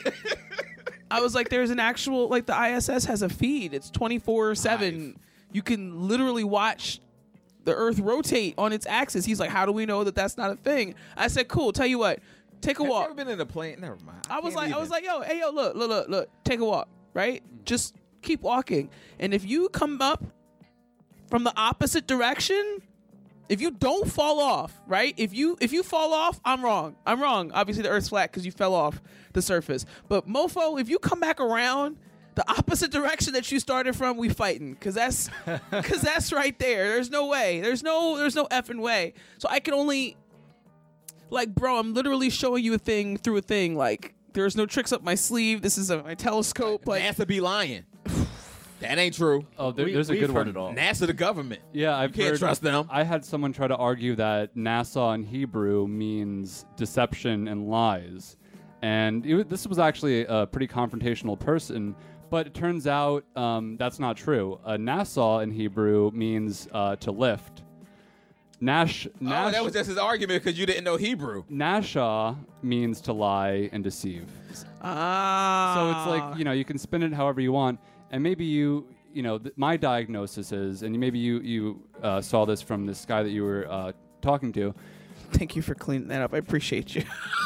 Yeah, the you know uh, a fr- the your friend. No, no, Um, no. We're not friends. Okay, we yeah. were Loose talking. acquaintance at one we, point in we time. Were, we were talking. We have you since were parted right. ways. You were right the first I do time. not keep path. He has been blocked. He does not follow me. I take it back.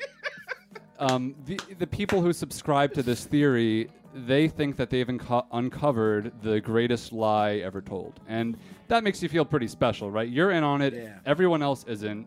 Um, so you kind of can't really do anything about it at the end of the day. Science is all about being a skeptic, so you know it's all about asking the questions, and that, that's a good thing.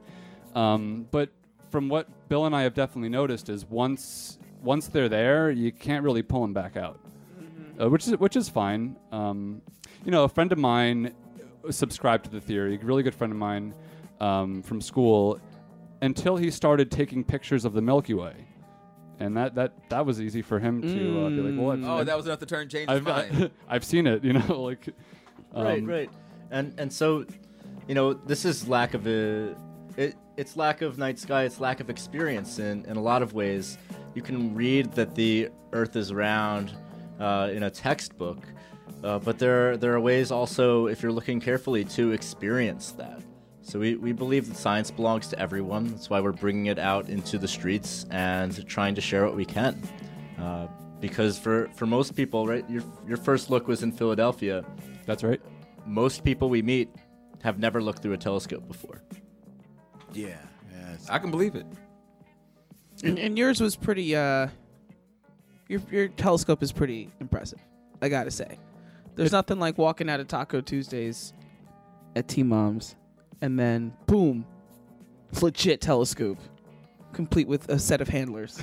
and I think I think it's worth it. I know we, we we weren't thinking about doing this, but it for those who are listening and watching on YouTube, um, it might be um, enlightening for them to see. You know, if we could real quick, because they said it would be real quick to set up their their telescope. Um, exactly what we're talking about. We're not talking about like some great big, you know, erector set type of thing. Observatory level. Right. The the moon is out right now. We brought the telescope to the studio. We're we're locked and loaded at all times. Yeah, and uh, and stay and stay tuned, uh, ladies and gentlemen, because after the show we will be going to Facebook Live, where we'll actually uh, set up the telescope outside and, and do a little bit of viewing. Facebook Live or IG Live? Something live. Okay, I will definitely do IG Live. Okay. All right. I'm not saying we can't do Facebook Live. I just I can't do it. Okay. I'll give you guys a sneak peek. Okay. Of the scope. So this this is our telescope. Um, you know, it's, it's compact. This is a Wow. refractor telescope, um, kind of like the one that Galileo made. Galileo wishes he had this. Galileo wishes I'm he had sure. this. Um, you know, this get this gets us like six times closer than Galileo was able to see. Um, so his his max was 20 times closer, Um, with the equipment we have, we can go up to 130 times. So that's uh, and we Mm. normally don't even need to go that close. I mean, that's that's kind of overkill. Um, so we, we usually stay around 50 times magnification. And that looks like no. I've seen thermoses that are bigger than that. oh jeez! Don't don't don't. Oh, throw- sorry, I throw- oh, trust fall. And if you don't, if you don't mind me asking, just so people can get a get a sense, of, we got a sense of the scale there. Like like for a telescope of that power, of that caliber, like what are we talking about price wise? Well, uh, that that is a telescope that is really well traveled. It's it's basically indestructible. Um, I, I think you're looking at about uh, two thousand dollars for for that guy. Mhm. But don't be scared because you in other types of telescopes you can get started. You know, especially if you look secondhand, one hundred dollars to Okay, three hundred. Um, one of the telescopes we have is actually 100% assembled from the Philly AIDS thrift store. Get out of here, really? Wow. It's our thrift scope. Hey, I see what you did there. Yeah. um, and and that's my it's one of my favorites because it's so small and compact. Um, I scored that for 50 bucks. Nice. There you go. Got to keep your eyes out. so, do you? So, re- refraction telescopes are the way to go for moon gazing. Um, refractors are on the more expensive side usually, but they're you know in a lot of situations nothing compares. Yeah, in, in a city especially, um, a, s- a smaller refractor is, is better because um, a reflector telescope, which is the one with the mirror in it, uh, you know, uh, invented by Isaac Newton, that lets a lot of stray light in. So it's almost pointless. Now, now having that design is good if you're in a dark sky because you want to let light in, but in a light polluted place, um, it's kind of no use for it. So, refractions for the city, reflectors for the country. Or did I have it backwards? Yeah, you said Yeah, yeah, that's that's pretty much it. Cool. Nice. I like mnemonic uh, devices. Yeah, yeah. Yes. Cool. Cool, cool, cool. Guys, this is thrilling. I'm really excited. Yeah. We, we've got uh, you know plenty of story tel- telescopes have stories to them. Um, you know, there's one called the Dobsonian. They Okay. look kind of like huge cannons. Those are usually the the cheaper kinds that you can get, but you know they, they're still very powerful for the price. And that type of telescope was invented by uh, a Berkeley chemist and Hindu monk. Huh. Wow, really? Um, so th- this is John Dobson I'm talking about. He was one of the original sidewalk astronomers. He would set up his telescope so often that they kicked him out of the monastery because they didn't believe that was all he was doing at night. Huh. Uh, you got to be doing something else. Ain't nothing up in that sky. What you really doing? Looking at it? looking? Just looking. Just looking. Just looking. Can I look? No. No, no, no, no. Get out. Look at God. I, I'm trying. That's why I'm out here. So they, they kicked him out, and he spent the rest of his life um, San Francisco and around the world as well, just setting up his telescope. He he really believed that everyone deserves to know what the rest of the universe looks like. It's not. It doesn't look like Earth. Nope. Sure doesn't. Yeah, and, and he Dobson, you know, he he kind of pioneered the whole sidewalk astronomy thing, inventing a telescope that was not only easy to use but cheap to make and extremely powerful. Right? He took Newtonian's design and just slapped it on a cannon mount. So I mean, just just on that merit, um, great great work that he did. But he also had a lot of spiritual things behind behind this that he would talk about. Um, you know, on Earth, we understand the the sky, the clouds. We understand rain, grass, uh, a dog, cat, um, you and I. But when you look up and you see the rings of Saturn, there's nothing really in your brain already that can like put put something to it. Um, and and it's something special. But all, even even the the night sky has been guiding humanity for millennia, right? From the very beginning, we used it to navigate. We based our earliest religions off of it. Uh, Planted crops by it. yeah, we, we All when, that stuff. when to plant the crops, when to you know slaughter the the sheep, and, and so on. Um, but only very recently have we not been able to see it. So the telescope is the reminder that we're living in a universe, and I, and I know I touched upon this earlier. Um, but almost now that we have telescopes, you know, the universe is not lost. You just need a telescope to find it. And this is, uh, you know, uh, most astronomers love outreach, um, but uh, a lot of astronomers will not set up in, in the in the city centers because you do need those darker night skies to see again outside the solar system to see um, clusters of stars and other galaxies, the Milky Way, for example. All the professionals, the, the professional astronomers, long time ago, they they've left for the deserts and the islands of the world. You're Yeah. never going to see them again. Yeah, yeah, yeah. Like I was saying, just you step outside of, you go into the county, and it's a different sky. So you can only imagine going out into the, the, the islands and the deserts where there's, where there's nothing. Um, just going to the shore, right? Going to the beach and looking up at night Right, looking over the ocean. is completely No other lights. completely different ball of wax. Um, There's a fun Yeah, man. story from uh, uh, from Los Angeles. So I think it was a maybe a decade ago. There was a huge power outage in, in Los Angeles. oh, I know what you're trying to say. I know this Pe- one. People were calling the police. They had they received thousands and thousands of calls because people thought that the universe was was actually an alien invasion. Mm-hmm. Um, and that really goes to show like how you know like what year was this? It was it was a the dec- 90s, about wasn't it? yeah maybe in the 90s. Um, I mean I remember I remember as a kid seeing the universe. Um, I was young, but there was a power outage in New York, and I saw it for the first time, and it was it was pretty freaky. Um, but you know, like I said, for the entirety of human existence, this is something we've all been able to see. So it's just funny how people would actually be afraid of it upon seeing it for the first time. Right, Even think about Center City 150 years ago before the proliferation of the electric light bulb. Yeah. I mean, th- this there was no such thing as going out to a dark night sky. You just you could look up wherever and see it. Mm.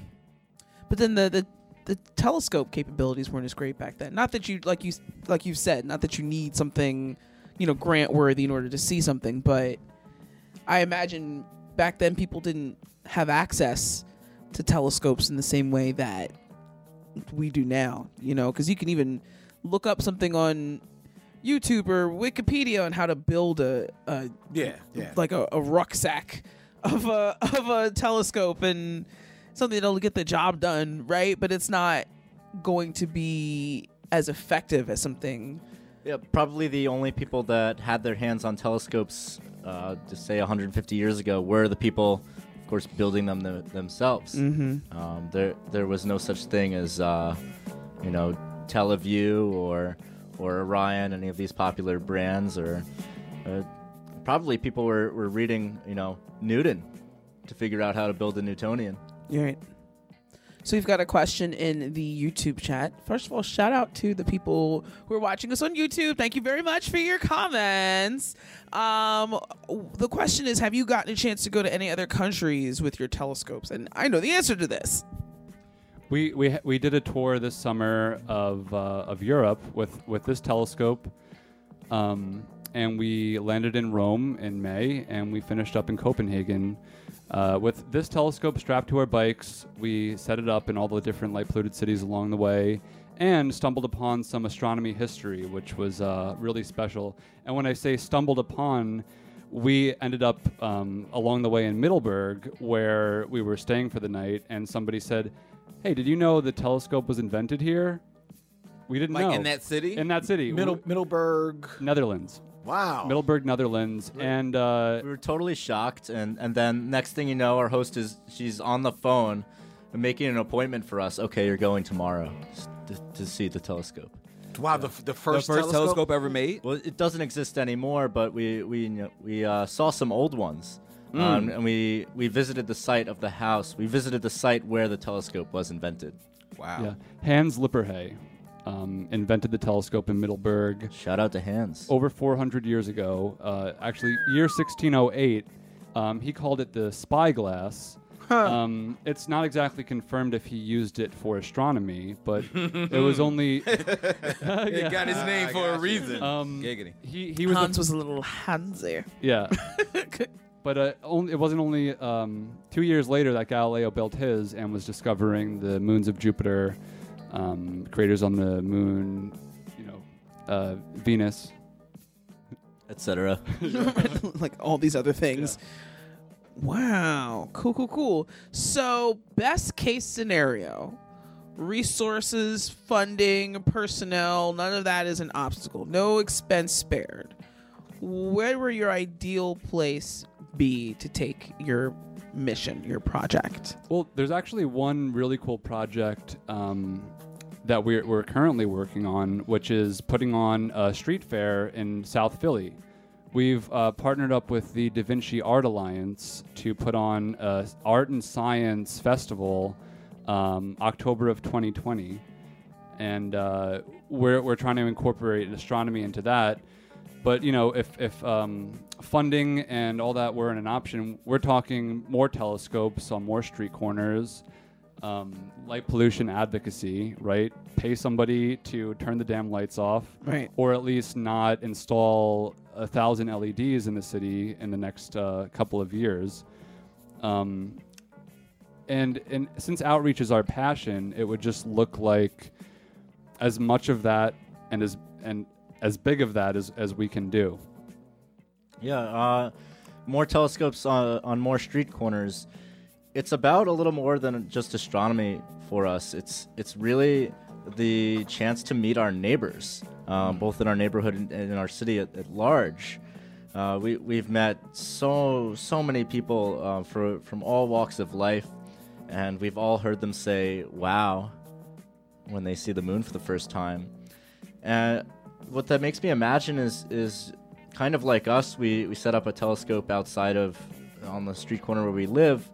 If there were more people doing this than there are throughout the city, um, if we could get this going in more and more communities, we, we'd love the way that telescopes transform public spaces and, and just provide safe ways to talk about science, to ask questions, to find out. Yeah, I I think that's the most remarkable thing about what you all do. Um, so many of us have just been programmed at this point to think that you can't see anything in the sky unless you go out of the city. Um, so to be posted up, not only in a major city, but South Street's bright as heck now. Like it's, it's very well lit. So for the two of you to be posted up there and be able to provide such amazing images of the cosmos, it, I can imagine how that could be altering for some people.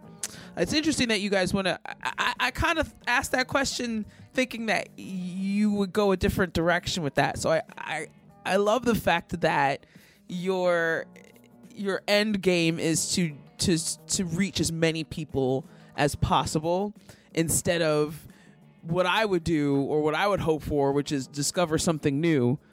Um, w- while named after you. yeah, I mean, I I have a star named after me already. That's not what it is.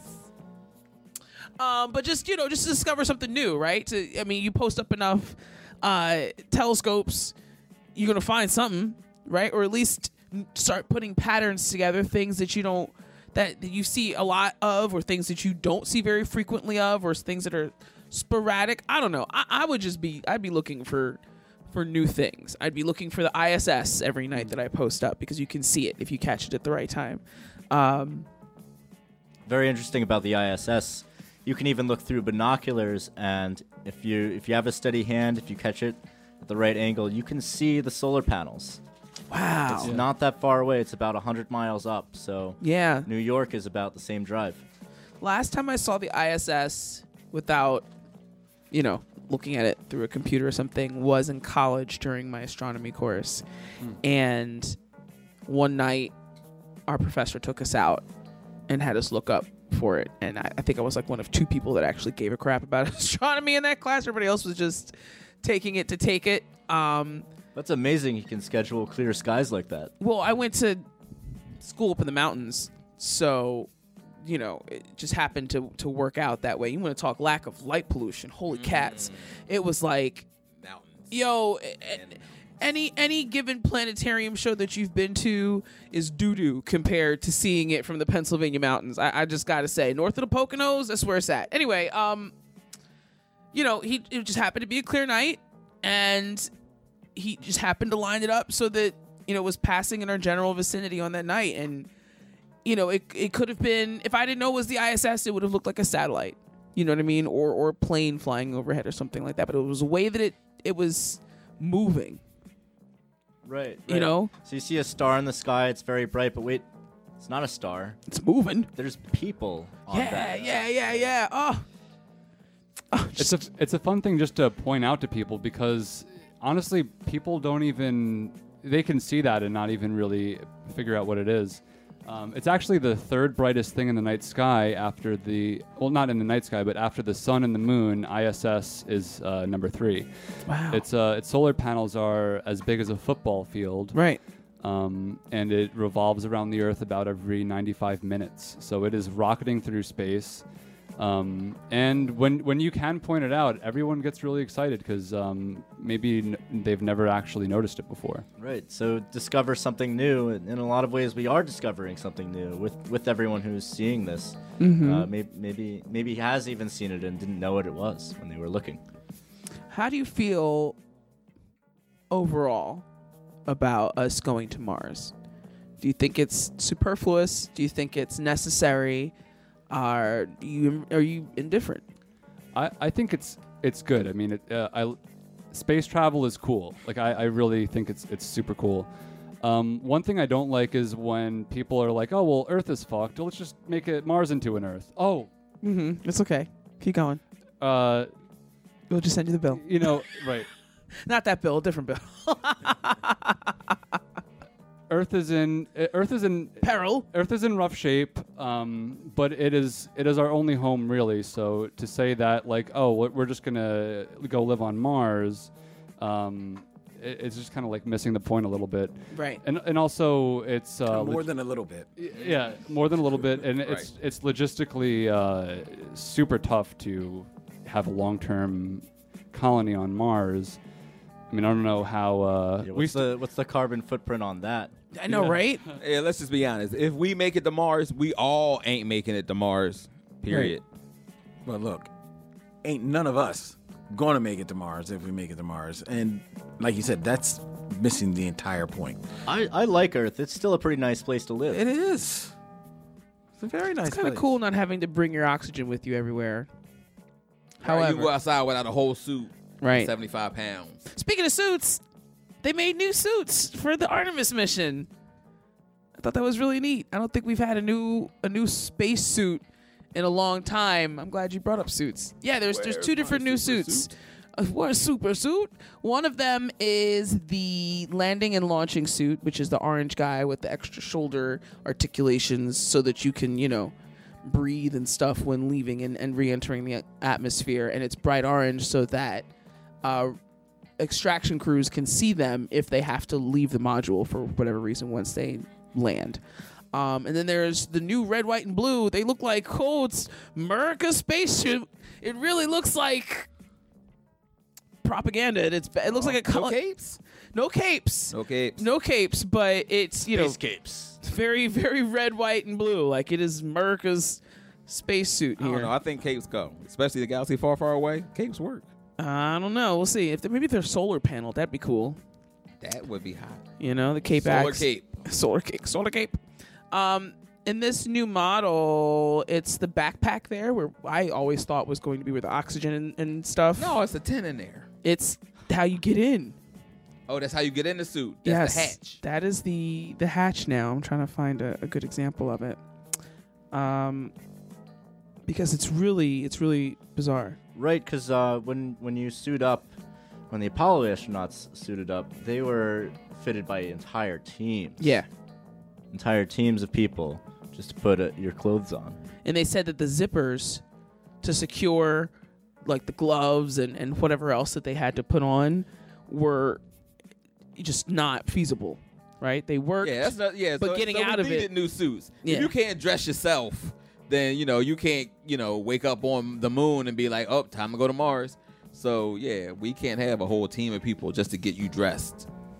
you can see by the image here it's easy like it's big enough in the back where like the person walks in they don't have to worry about putting the helmet on So or wearing the one of them cap this orange one here is for launch and landing That's so you can And breathe and stuff, and it's orange so that if or exploration. Yes, this is an EVA suit, an extravehicular activity suit.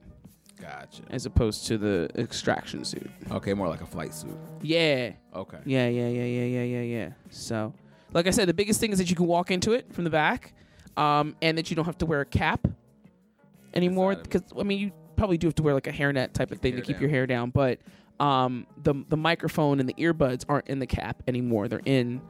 It's Inside more. It's more like a stereo kind of situation here. Speaker Um, sound. Okay. Yeah.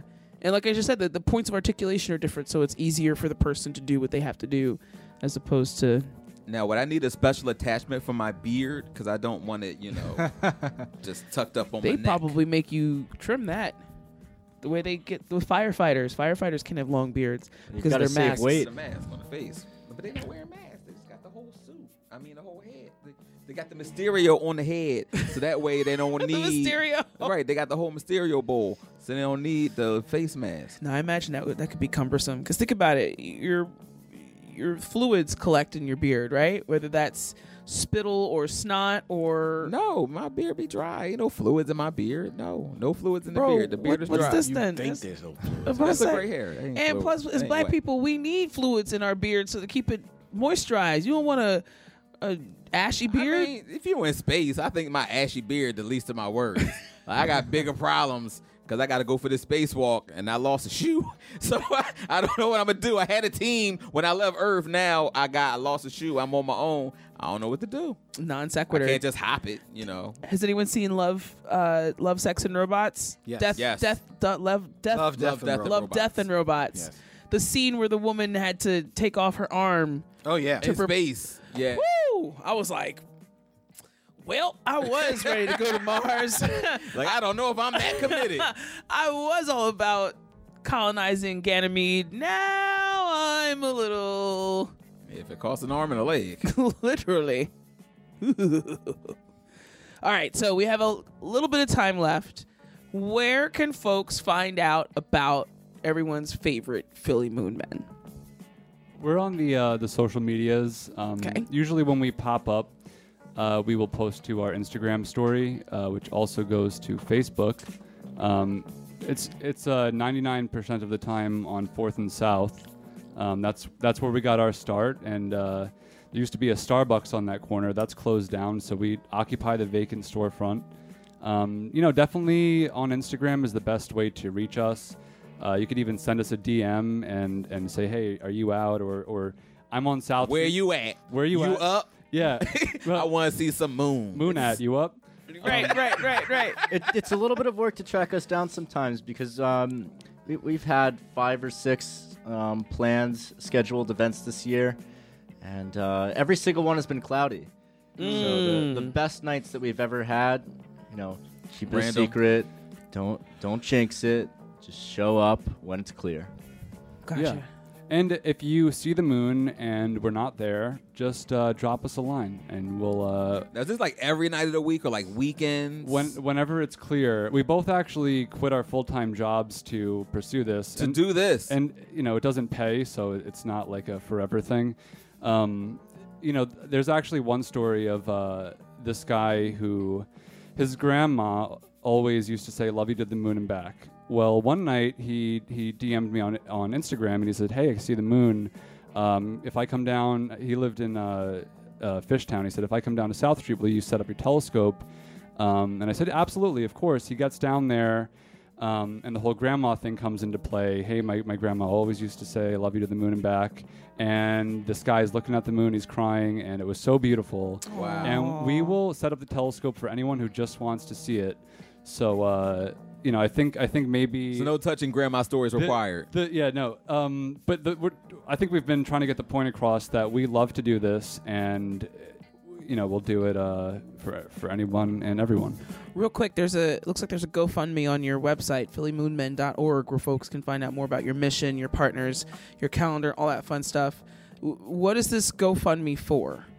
Right. So we we've been able to purchase a couple of uh, new telescopes with this, and uh, you know it it was it's really in hope that we can get more people to join us um, on the same street corner on on different street corners. Um, special equipment to be able to look at the sun. Gotcha. Um, you know, there, there's background checks involved with with going to schools. It costs a little bit of coin to have the FBI look you up. Yeah. True, that's true. It's true. All right, so so the time has come, Bill and Brendan, Brendan and Bill, for you to declare yourselves one with Tribble Nation. So we talked about it. We talked about where your geek lies and what that can mean for you. We have the creator of the oath of the Philly Tribble oath of religion. I guess uh, all all Tribble oaths it's of national. allegiances. It's national, Worldwide, Tri- Tribble worldwide. Nation. Yeah, yeah inter, interna- intergalactic oath Tribble Nation, creator here to swear you in officially. But you got to tell us what your Tribble designation would be and why. Okay, I, I gotta go with. I think I have to go with the the light year. You know, the vast distances of space. Telescopes aren't just spaceships. When you look out far, they're also time machines. Light takes so long to get here from other solar systems and other galaxies that you are looking back into what the universe looked like long, long times ago. So, shout out to the light year, the light year tribble. Nice. Do we have a light year Tribble? Oh, we're good to go. All right, Brendan, your turn. First of all, it's an honor. Um, you know, for me, and this was this was pretty easy to come up with. Um, I would I would call myself the sidewalk astronomy tribble, and and you know from what we've been talking about, my introduction to astronomy was from the, a sidewalk, and and so much has come out of it, and I, I, I found something that I am more passionate about than anything ever before in my life, and it's it is the sidewalk astronomy. You know, there's nothing better than experiencing, witnessing the reaction of somebody seeing it for the first time. You know, whether it's it's super you know uh, dramatic and exaggerated, or they say, "Hey, like I've never seen that before, but you know this is how it made me feel." And we've connected with thousands of people. Um, and it's definitely something that I will be a sidewalk astronomer, sidewalk astronomy tribble for the rest of my life. All right, so Sidewalk, Astronomy Tribble, and Light Year Tribble. Those are good names, but they're not official until the Master Tribble swears you in. So go ahead, Eric. You got it. All right. I'm ready. So from here on out, all you have to do is repeat after me. I'm a tribble furry. I'm a tribble true. I'm a I'm tribble tribble furry. furry, I'm a tribble true. From the way I roll to the way I coo.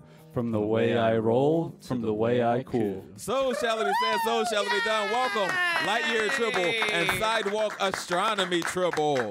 Stand and be counted, join the nation. Yes, Light Year Tribble. That's a good one. That's a good one. I'm surprised we don't have one already.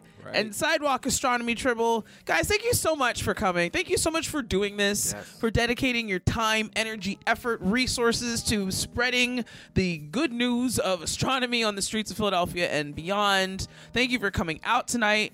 Um, I can't wait to look through your telescope. That sounds kinky, but Literal. Like, literally, I can't I can't wait to see what, what's going on tonight. Uh, people find you at phillymoonmen.org, um, at all the social medias at Philly Moon Men, and we can find you, I guess, whenever, whenever the moon's out and it's clear, you guys will be out there. Yeah, That's it, yeah. We try to. cool. Any last minute words? Leonardo uh, Da Vinci Fest coming October 2020. Uh, stay tuned. It's it's a fest for everyone, and we hope that uh, we'll see you all there. Cool. Cool. All right. Any last minute words, Len? No, uh, this has been a great show uh, for your download, streaming pleasure on all the places where you get all your best podcasts, including Google Play, Apple Podcasts, Spotify, uh, SoundCloud, Stitcher Radio. Stitcher Stitcher Radio. Radio.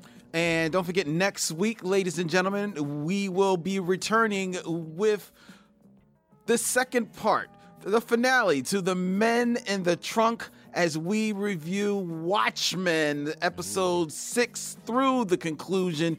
You do not want to miss this Black Tribbles and Micho Mission mashup to close out 2019 next Thursday here live at 9 p.m. for all the tribbles in here and all the tribbles out there. In parting, we say. Hailing frequencies closed, Captain.